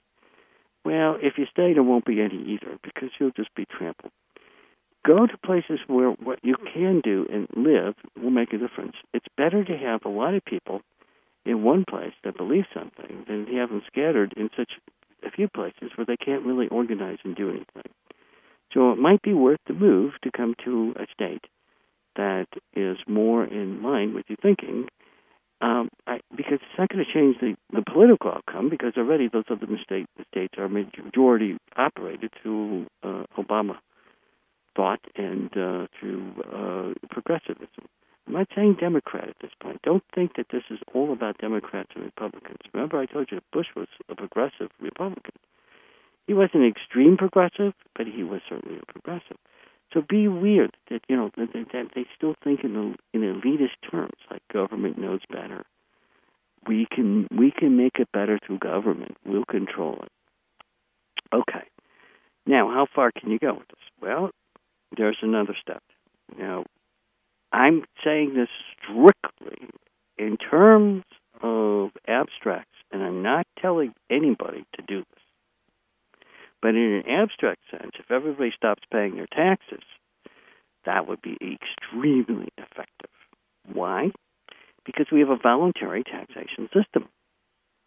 And if everybody outs the voluntariness, or most people do, who believe what I'm saying, which would be about 50 to 60 percent of the people, over half, the government stops. Blank. That's it. Now, the reason I couldn't say to do that is it's against the law. So I wouldn't say that. I wouldn't tell you to stop paying your taxes. But if everybody did do that, uh, the government would stop in 90 days. The government, the federal government. And the good news about that is, remember we talked about, I just mentioned about people running out and saying, well, I'm going to go fight the government, and then the army would come, and then the Air Force and the fugitives and the drones. Well, you know, to operate all that, you got to have money. And the funny thing about it is, when you stop paying people for 90 days, they stop working for you, even if they're in the military. They'll just say, "Screw you." Even if they believe in what you're saying, they might leave. They're certainly not going to be gung ho. So it weakens the ability for the government to do much. And uh, there, there's more, but I'll just mention that in terms of uh, taxes, uh, it's okay to consider taxes that would benefit local government if it seems okay with what, what you're doing. So don't don't worry about that. I'm talking about taxes that go to the federal government, and those taxes are the taxes that I'm referring to. And of course, the biggest chunk of that would be the income tax. And uh, believe me, if income tax was not paid by over 50% of the people in this country, that would be a big change, almost overnight. Almost. So when you think about it, don't think about getting your guns out because that ain't going to do nothing. Get out your checkbook. Get out your bank accounts and get everything out of them. Because as long as the government can't get the money, they can't use the money. If you're following what I'm saying. So ultimately, there are ways to defeat the system quickly and effectively. Those ways may not be legal ways because the laws are made to prevent this from happening. But if the government itself is illegal, and the president of that government says, I'm going to break the law, and I don't care if someone wants to sue me, if someone wants to fight me, if someone wants to do anything. Come on, come and get it. You'll see what I'm going to do. Well, then there's something that can't be done. All right. And I'm trying to explain those things tonight in ways that uh, are strictly intellectually speaking, and I'm not telling people or encouraging people to do anything, just talking about it as a, a way of thinking. All right, what else can be done? Well, if you look at it from the standpoint that this is part of a plan, and it is, by the way, if you really want to upset the evil cart of things, it's more than what Obama is doing. It's what's being done in other countries. It's uh, so how do we solve that particular problem? Well, here's an interesting thing.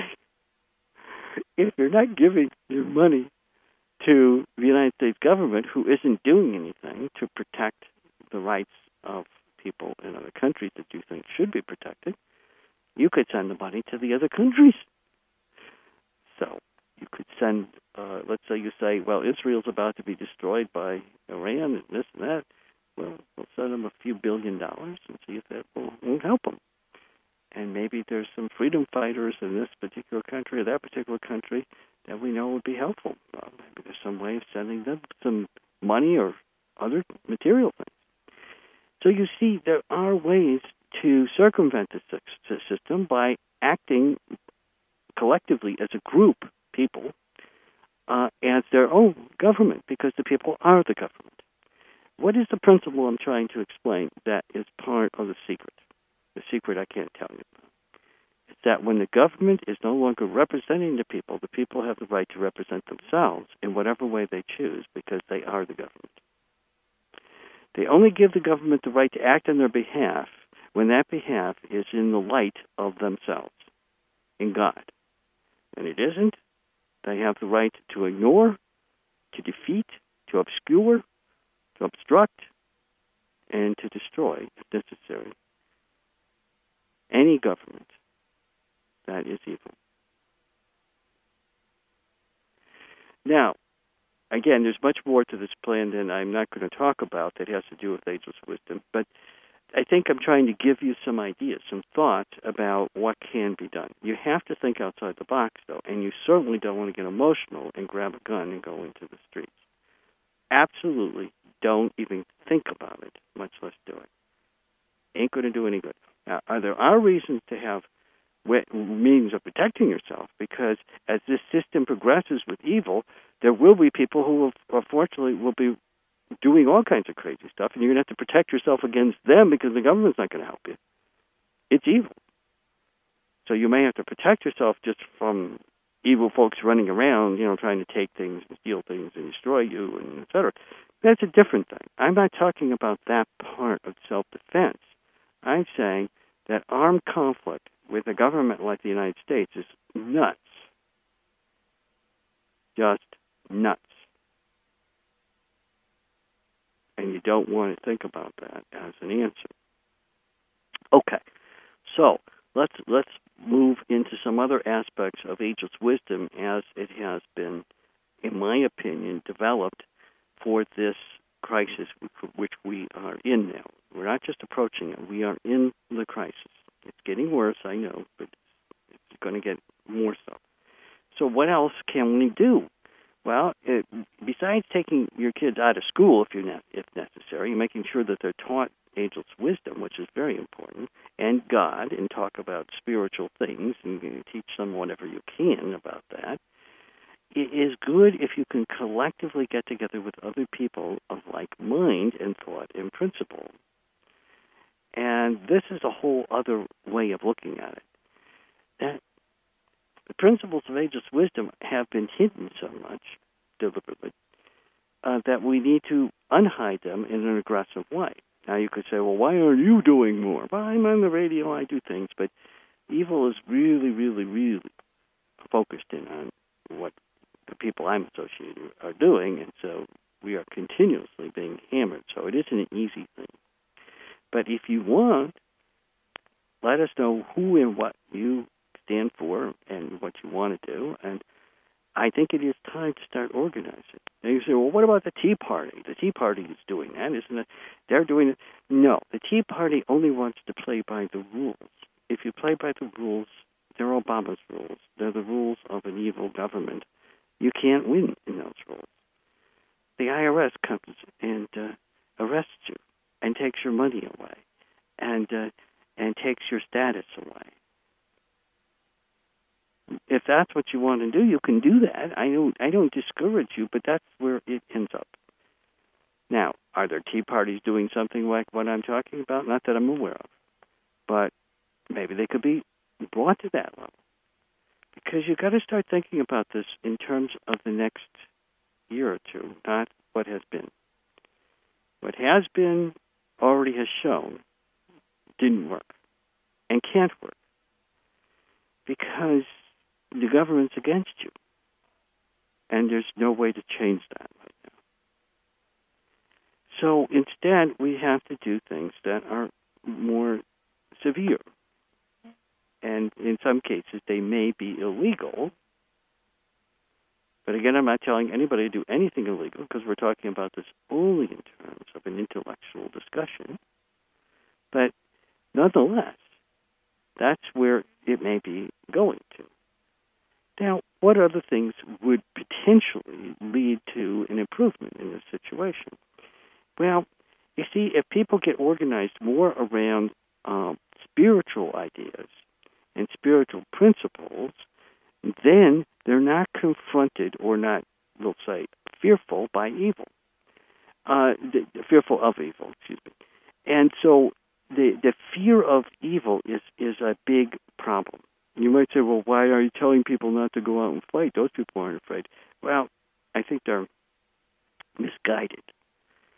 Uh, the way to fight is smarter. Evil is fighting on a mental level now, not so much astrally on a physical side where you you know you don't want to bring it down to that level. That's where it's going to win at. Let's keep it mental. Let's keep it mental. Right. Yes. Okay. So where what are the other things that can be done? Well, if we could organize uh, the teaching of ageless wisdom, at least as it applies to the particular circumstances we're in. It doesn't have to be about all the elements of ageless wisdom, but just about how it's affecting the spiritual development of America. That would be a good way of doing it.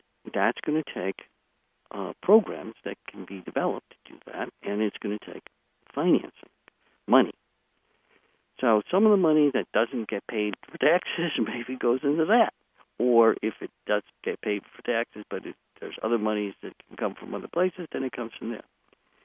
The object is that that's a way of really making a difference.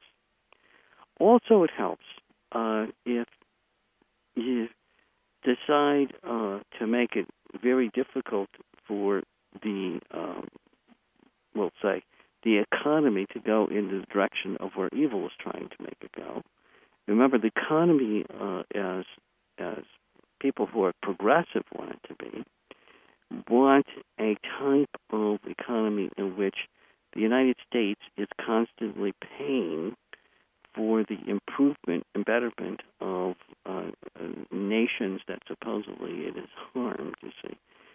And so the best thing to do in all of those situations is make sure none of that money goes in that direction, which may mean that you don't spend money for uh, the development of other nations at this point, and maybe more for helping people here in the United States, and particularly people in the United States who are against Obama. Now, I know this sounds weird, but what I'm suggesting now is, is a bizarre thing, but it actually might work, and that is if the 50 to 60 percent of the people who uh, are against the evil that's taking place they only do business with other people who are against the evil that's taking place, and none of the people who are progressives or for the evil or even maybe neutral. If you do that, what happens is it not only crushes the government, it crushes progressivism. Progressivism is the belief that someone has power and control over others because they're better than them. Well, people don't feel that way when they don't have enough money to buy food and shoes. And they won't if what I just said were to take place on a mass scale. Of course, it would take some organizing. You'd have to know who's who. But that's not so hard today, believe it or not. Most people are pretty visible. Like I said, this thing with the internet and everything else, you're visible. It's not it's not easy to hide yourself. And progressives are not hard to find. They really aren't. Because the things they're doing are to control others. That's their whole thing. So it's easy, kind of easy to find them. And uh, then if you say, well, that's someone or somebody's company or somebody's organization that I will have nothing to do with, and I won't get, spend any money involved with them. Uh, they might make widgets, and I'll buy my widgets elsewhere, or I'll use something, I'll uh, get a gadget instead of a widget next time. And so you do that, and within a short order, it's sort of like not paying your taxes, the same thing. I'm talking about within three to six months, you can really upset the progressive consciousness. Those people start saying, hey, Obama's not even helping me anymore. Evil isn't helping me anymore. And not believing in God isn't helping me anymore. Because the people who know better are not doing business be anymore. Ah. And you could say, well, can you really reach that level of organization? Yes. Especially during the next year, it's possible to do. Before this, no. Obama was too hidden. People couldn't see him. He has made a fatal error, in opinion, going beyond the evil of this world, saying, well, I can expose myself because I'm so powerful and great, I can do anything. get around it, get away with it. The fourth estate has kind of been his uh, misunderstanding because he actually believes them. They're just reflecting back himself, but uh, he, he buys into it, you know. So this is good. And I say Obama, I'm talking about his whole regime. I'm not talking about just him as a person. I'm talking about everybody that, that works with him. So there is a way around the situation, but you've got to be much more creative and you have to think outside the box. Okay? All right, so what would happen if we did this economic thing I just suggested, which is pretty far out? I said three to six months. I'm not kidding you, because there's so much um, there's so much uh, need on the part of progressives to continue to gain uh, power and control over others, usually through through money, that their own corrupt system can't work without having it. They don't have the money to even keep other people in line that they control who are corrupt. So the system starts failing very much from the inside out. So believe me, it isn't about just whether or not they're going to have food on their table. It's going to whether they're going to have 10 people working for them who are cronies doing what they want them to do because they can't get them to do it anymore. Because they're all greedy and they don't follow a system based upon anything other than that. And when that system is no longer feed, being fed by the people who are ignorant and just, you know, oh, okay, I'll give them my money, I'll, I'll buy their things, I'll do this or that. Well, when you say, no, I won't, and you don't, there you go. Yeah. Pretty interesting. And that's not illegal, by the way. so I guess I can promote that. And I would say, yeah, I'll stand in line for that. That's really a good thing. I encourage people to do. Everybody should be doing that. That's a good thing, great thing. We got to compile a list, and you got to think about it quite a bit because you don't want to have someone on there by mistake. Or, but you know, and each person's going to have to look at it carefully and decide whether that person is or is not the person they want to do business with. But I think that overall, there's enough understanding of this, especially if we teach it. Remember, I, I'm I'm showing how you develop this.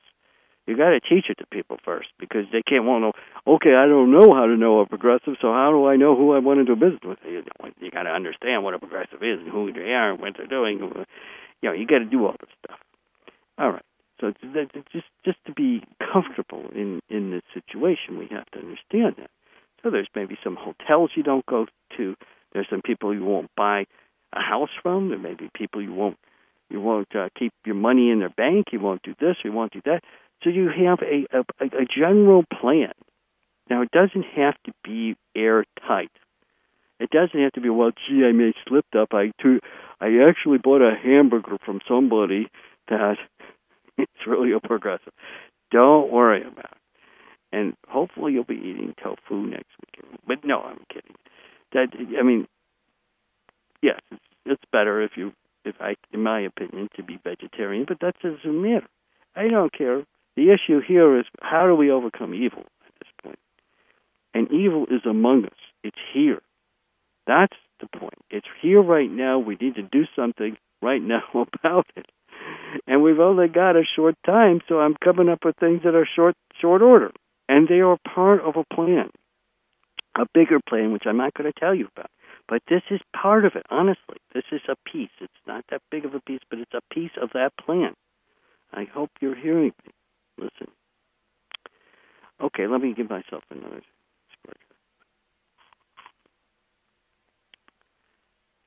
I got I got about 30 minutes, and I got to keep my voice going for those 30 minutes so that I can continue to tell you more. All right, so let's say all of that has happened. Let's say we've got, let's say a year from now, what I just suggested is actually taking place. You, I guarantee you, I guarantee you, if everything I just said is actually happening, even at 50% level, not even 100% of, of all the people that could, but half the people that could, did,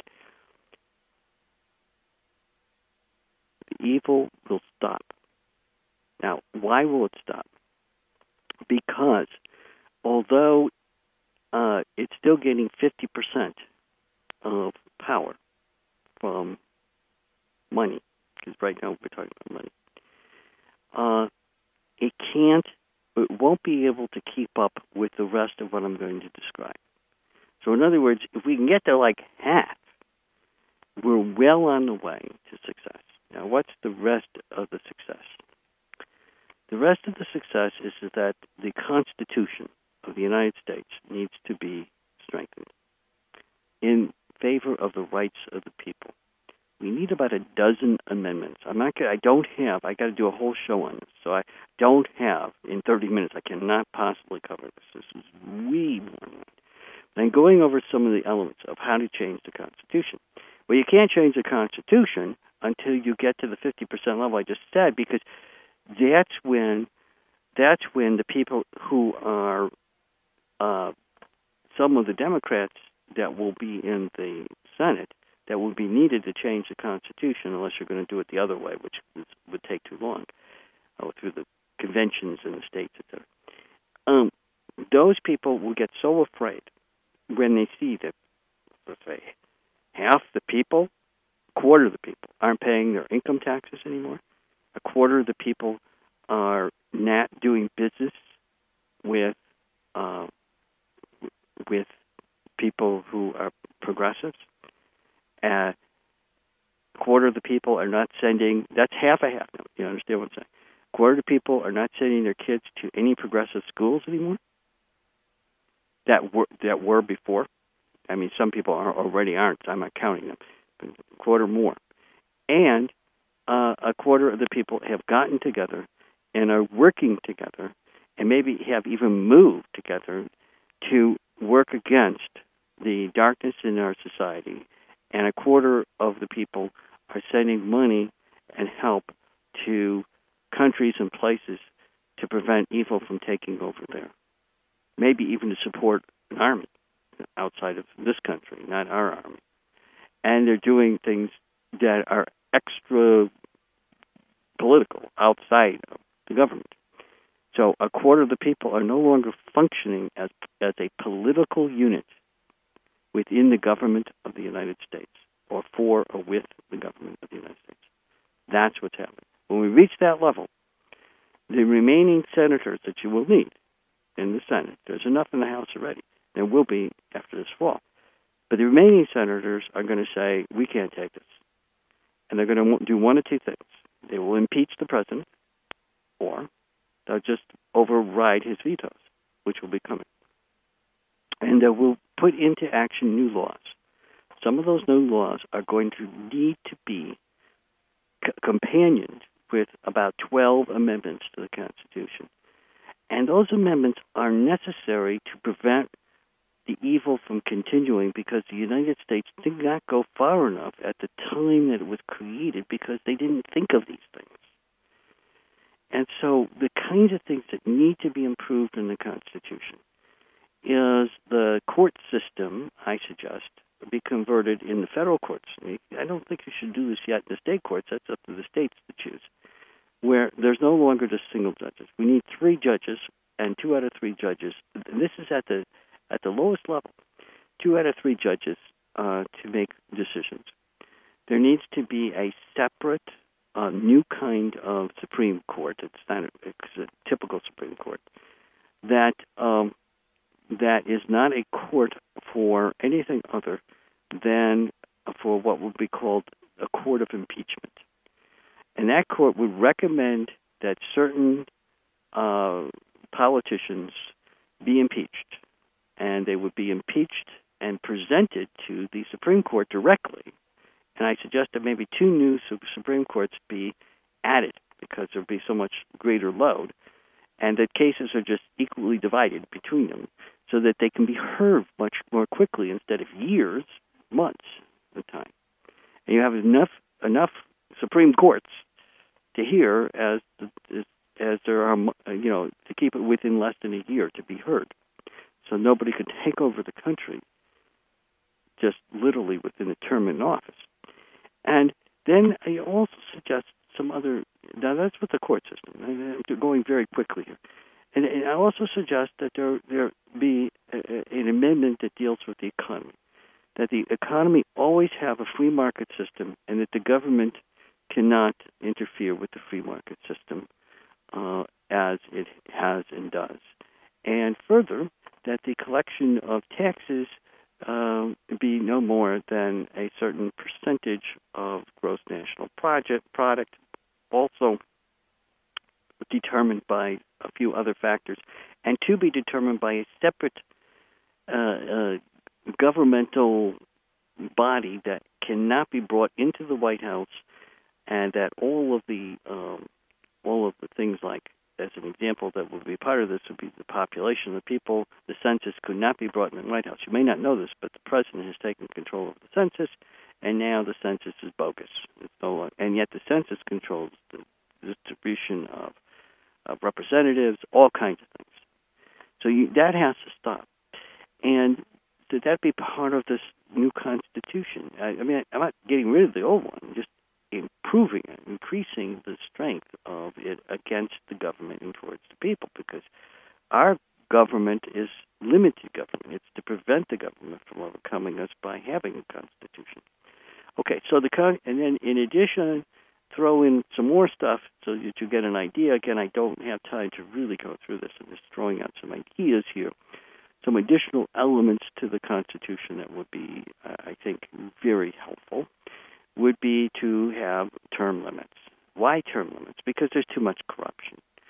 And although you lose the expertise, uh, people could be always kept on as uh, you know as uh, mentors. They you can stay as a mentor, but you don't have a vote, and so you can help people to understand what you've learned through uh, the tenure that you had. I would suggest probably three terms. That this is the most anybody can be in government three terms is in federal government, three terms as a representative, t- two as a uh, senator, and um, uh, you can do one and then the other, and then you can be president still for the two two uh, terms. And but I also suggest the following. This is going to shock you. I think it's time to have three presidents and not one. Uh, and uh, they could be elected from the general population, uh, but the they are and I still believe they should be represented by uh, by the states voting as well. Uh, so I'm saying that the electoral system should be strengthened that weekend, actually. And the uh, the reason we want three presidents, and all decisions are made by a two to three, two out of three vote, is because the present system allows too much power to be in one person's hands.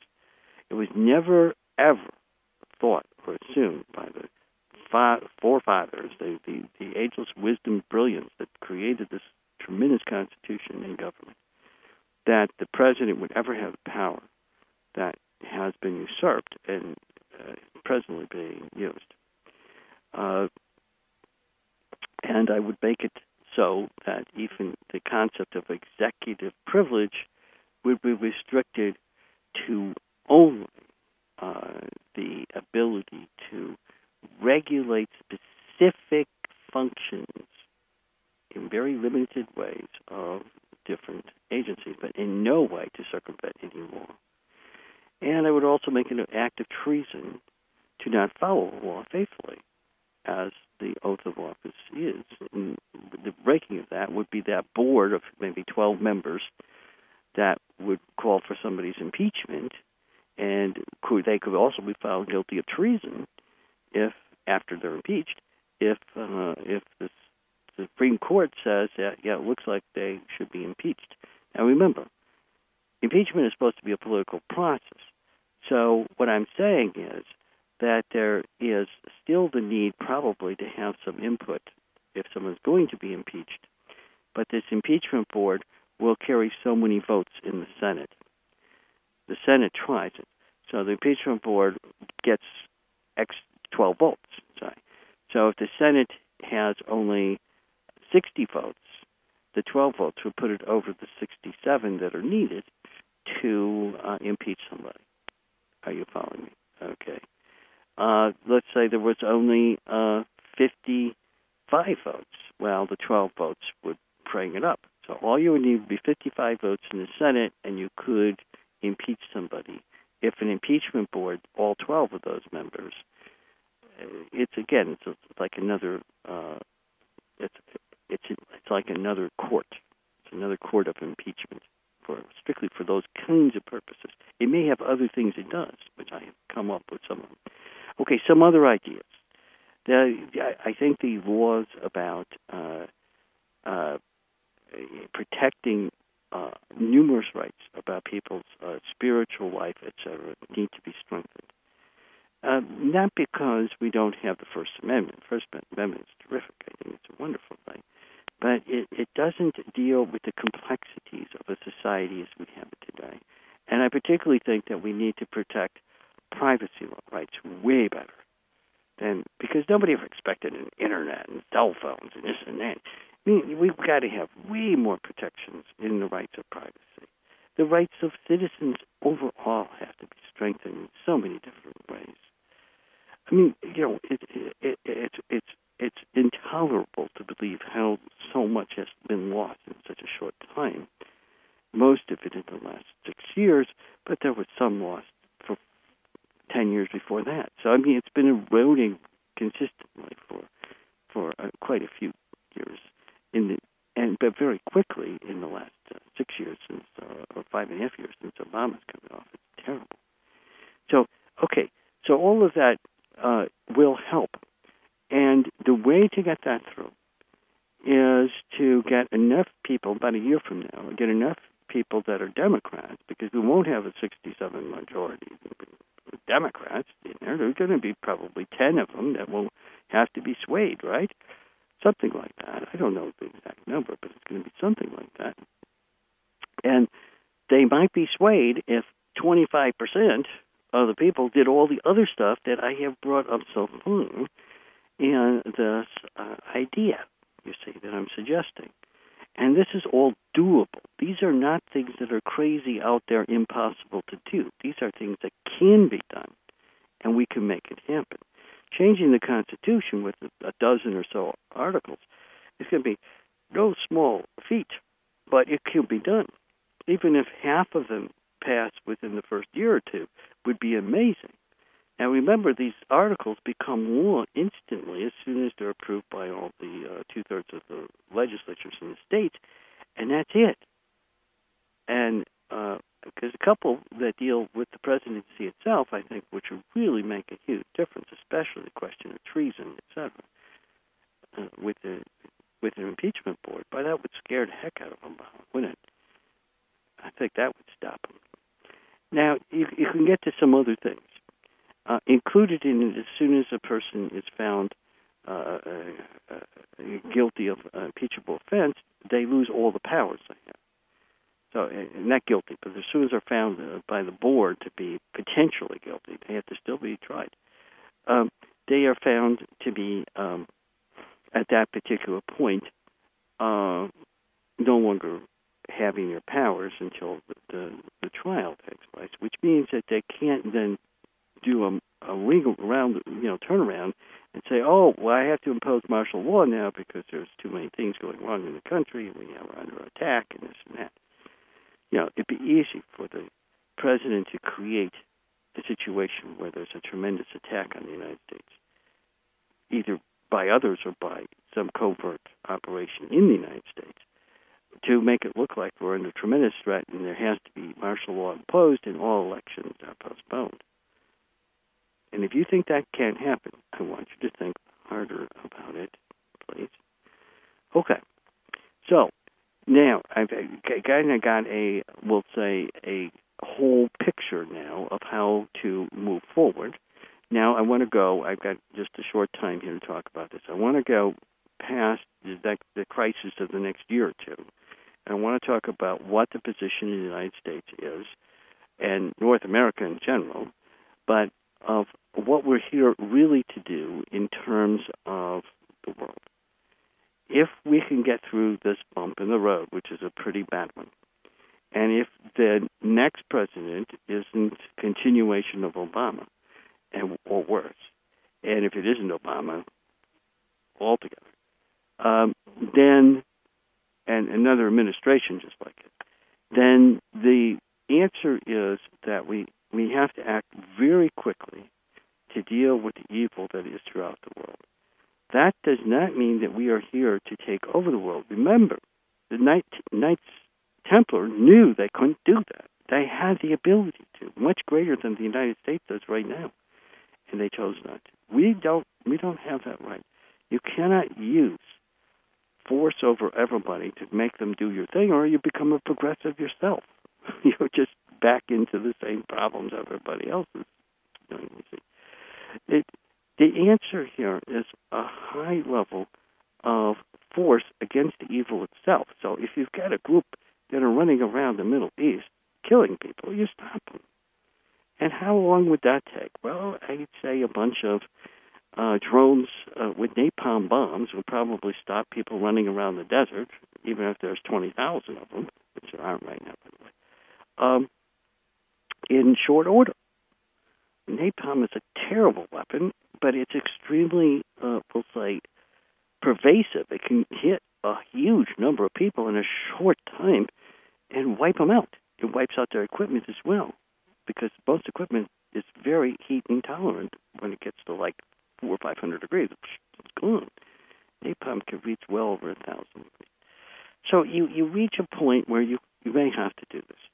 Now I don't want a drone huge numbers of everybody. I want to I want to say though, if you've got an army that's really moving and advancing through a desert, they are certainly vulnerable to that kind of attack.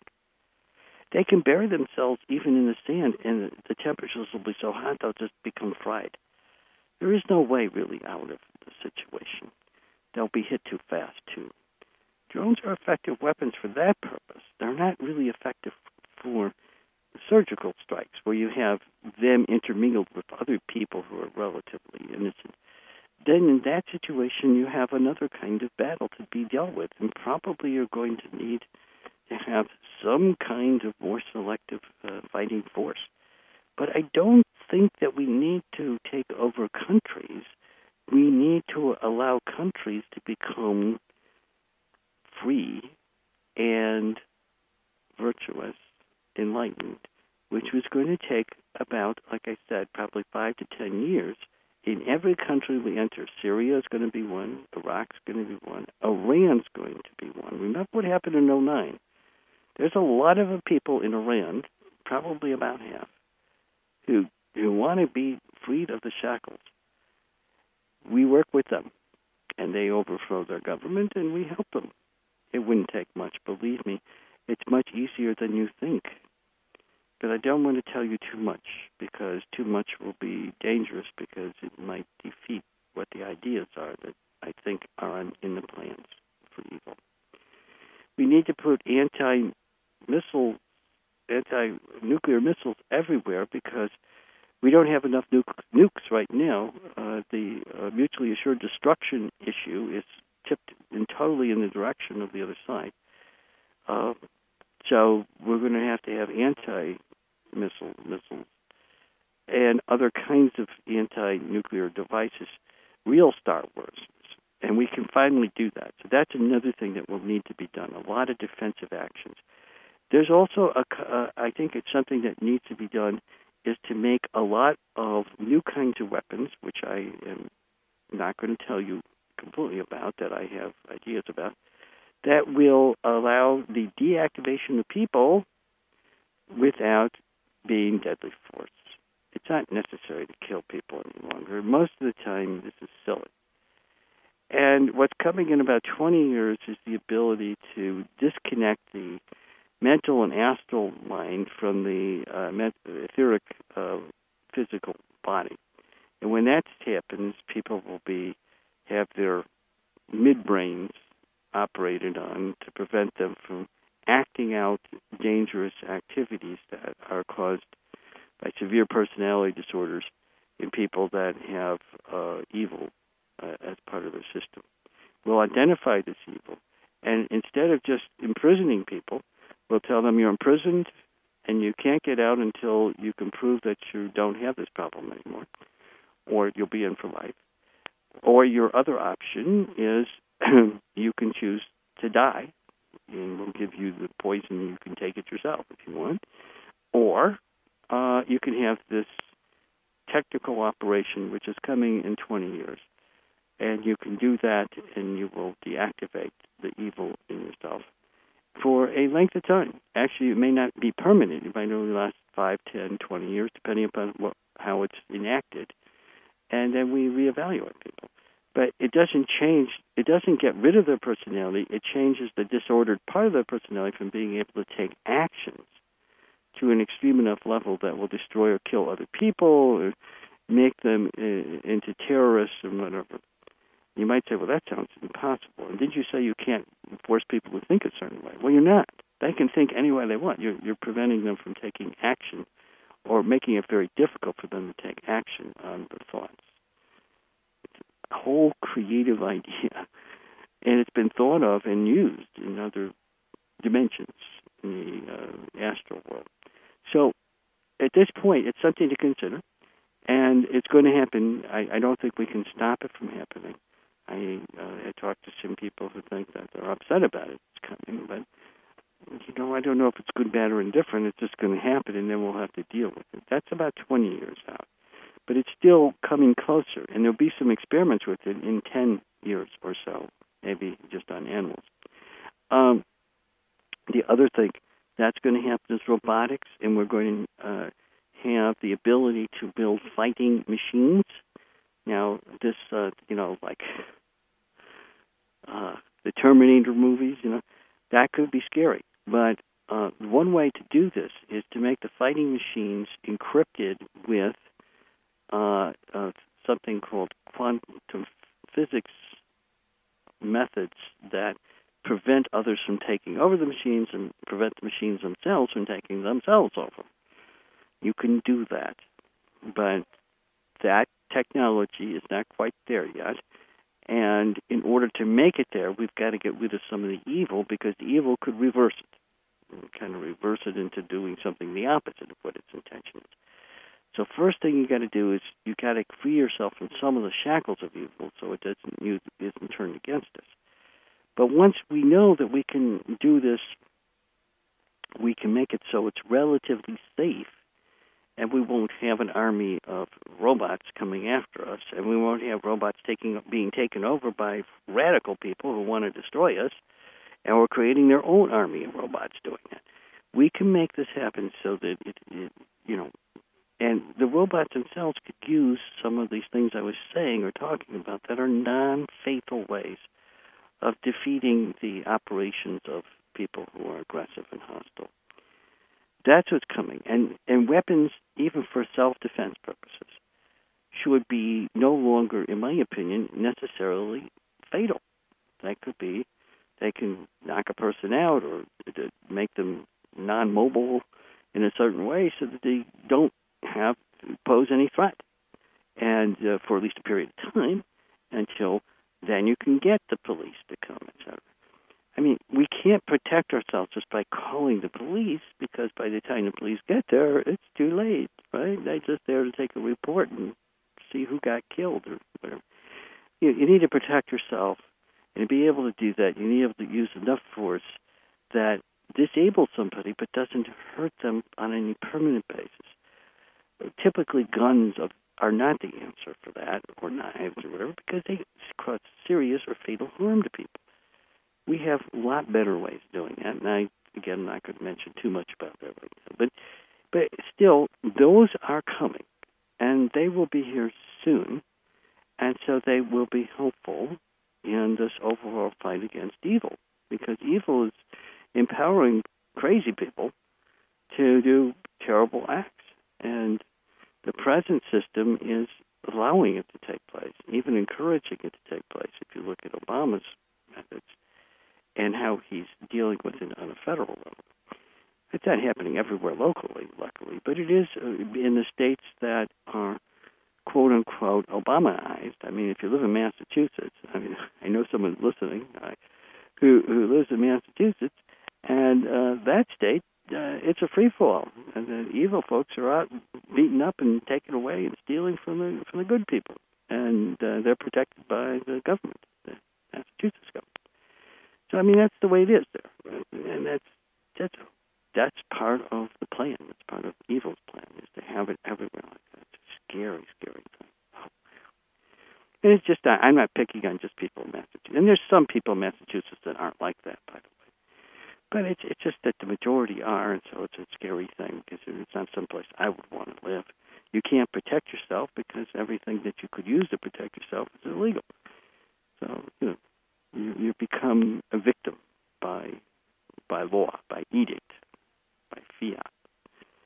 All right, so uh, oh geez, almost out of time here, and I got another thing. To, all right, so the the uh, remaining future issues of this situation are: if we're going to make it, we're going to need to to also have a country that is an example of light.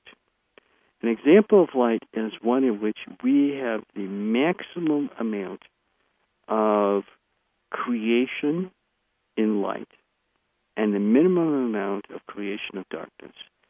Way the opposite of where it has been the last five or ten years, for sure, and even longer than that. And it needs to get rid of corruption or make it almost non-existent in all elements of, of control and power institutions, including government or any other large institution like a, a business or a company. It needs to have within it the caring for all people in all lands that shows us to be who we were meant to be the most spiritual country on earth for all time up to this time. And if we don't become that, if we are not willing to make that who we are, we are destined to be destroyed.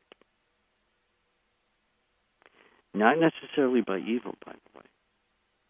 Evil does not want to destroy the United States or Earth. It just wants to take it over.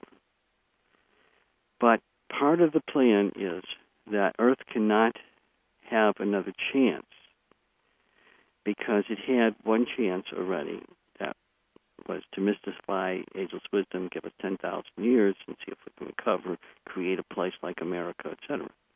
If this fails, so does Earth.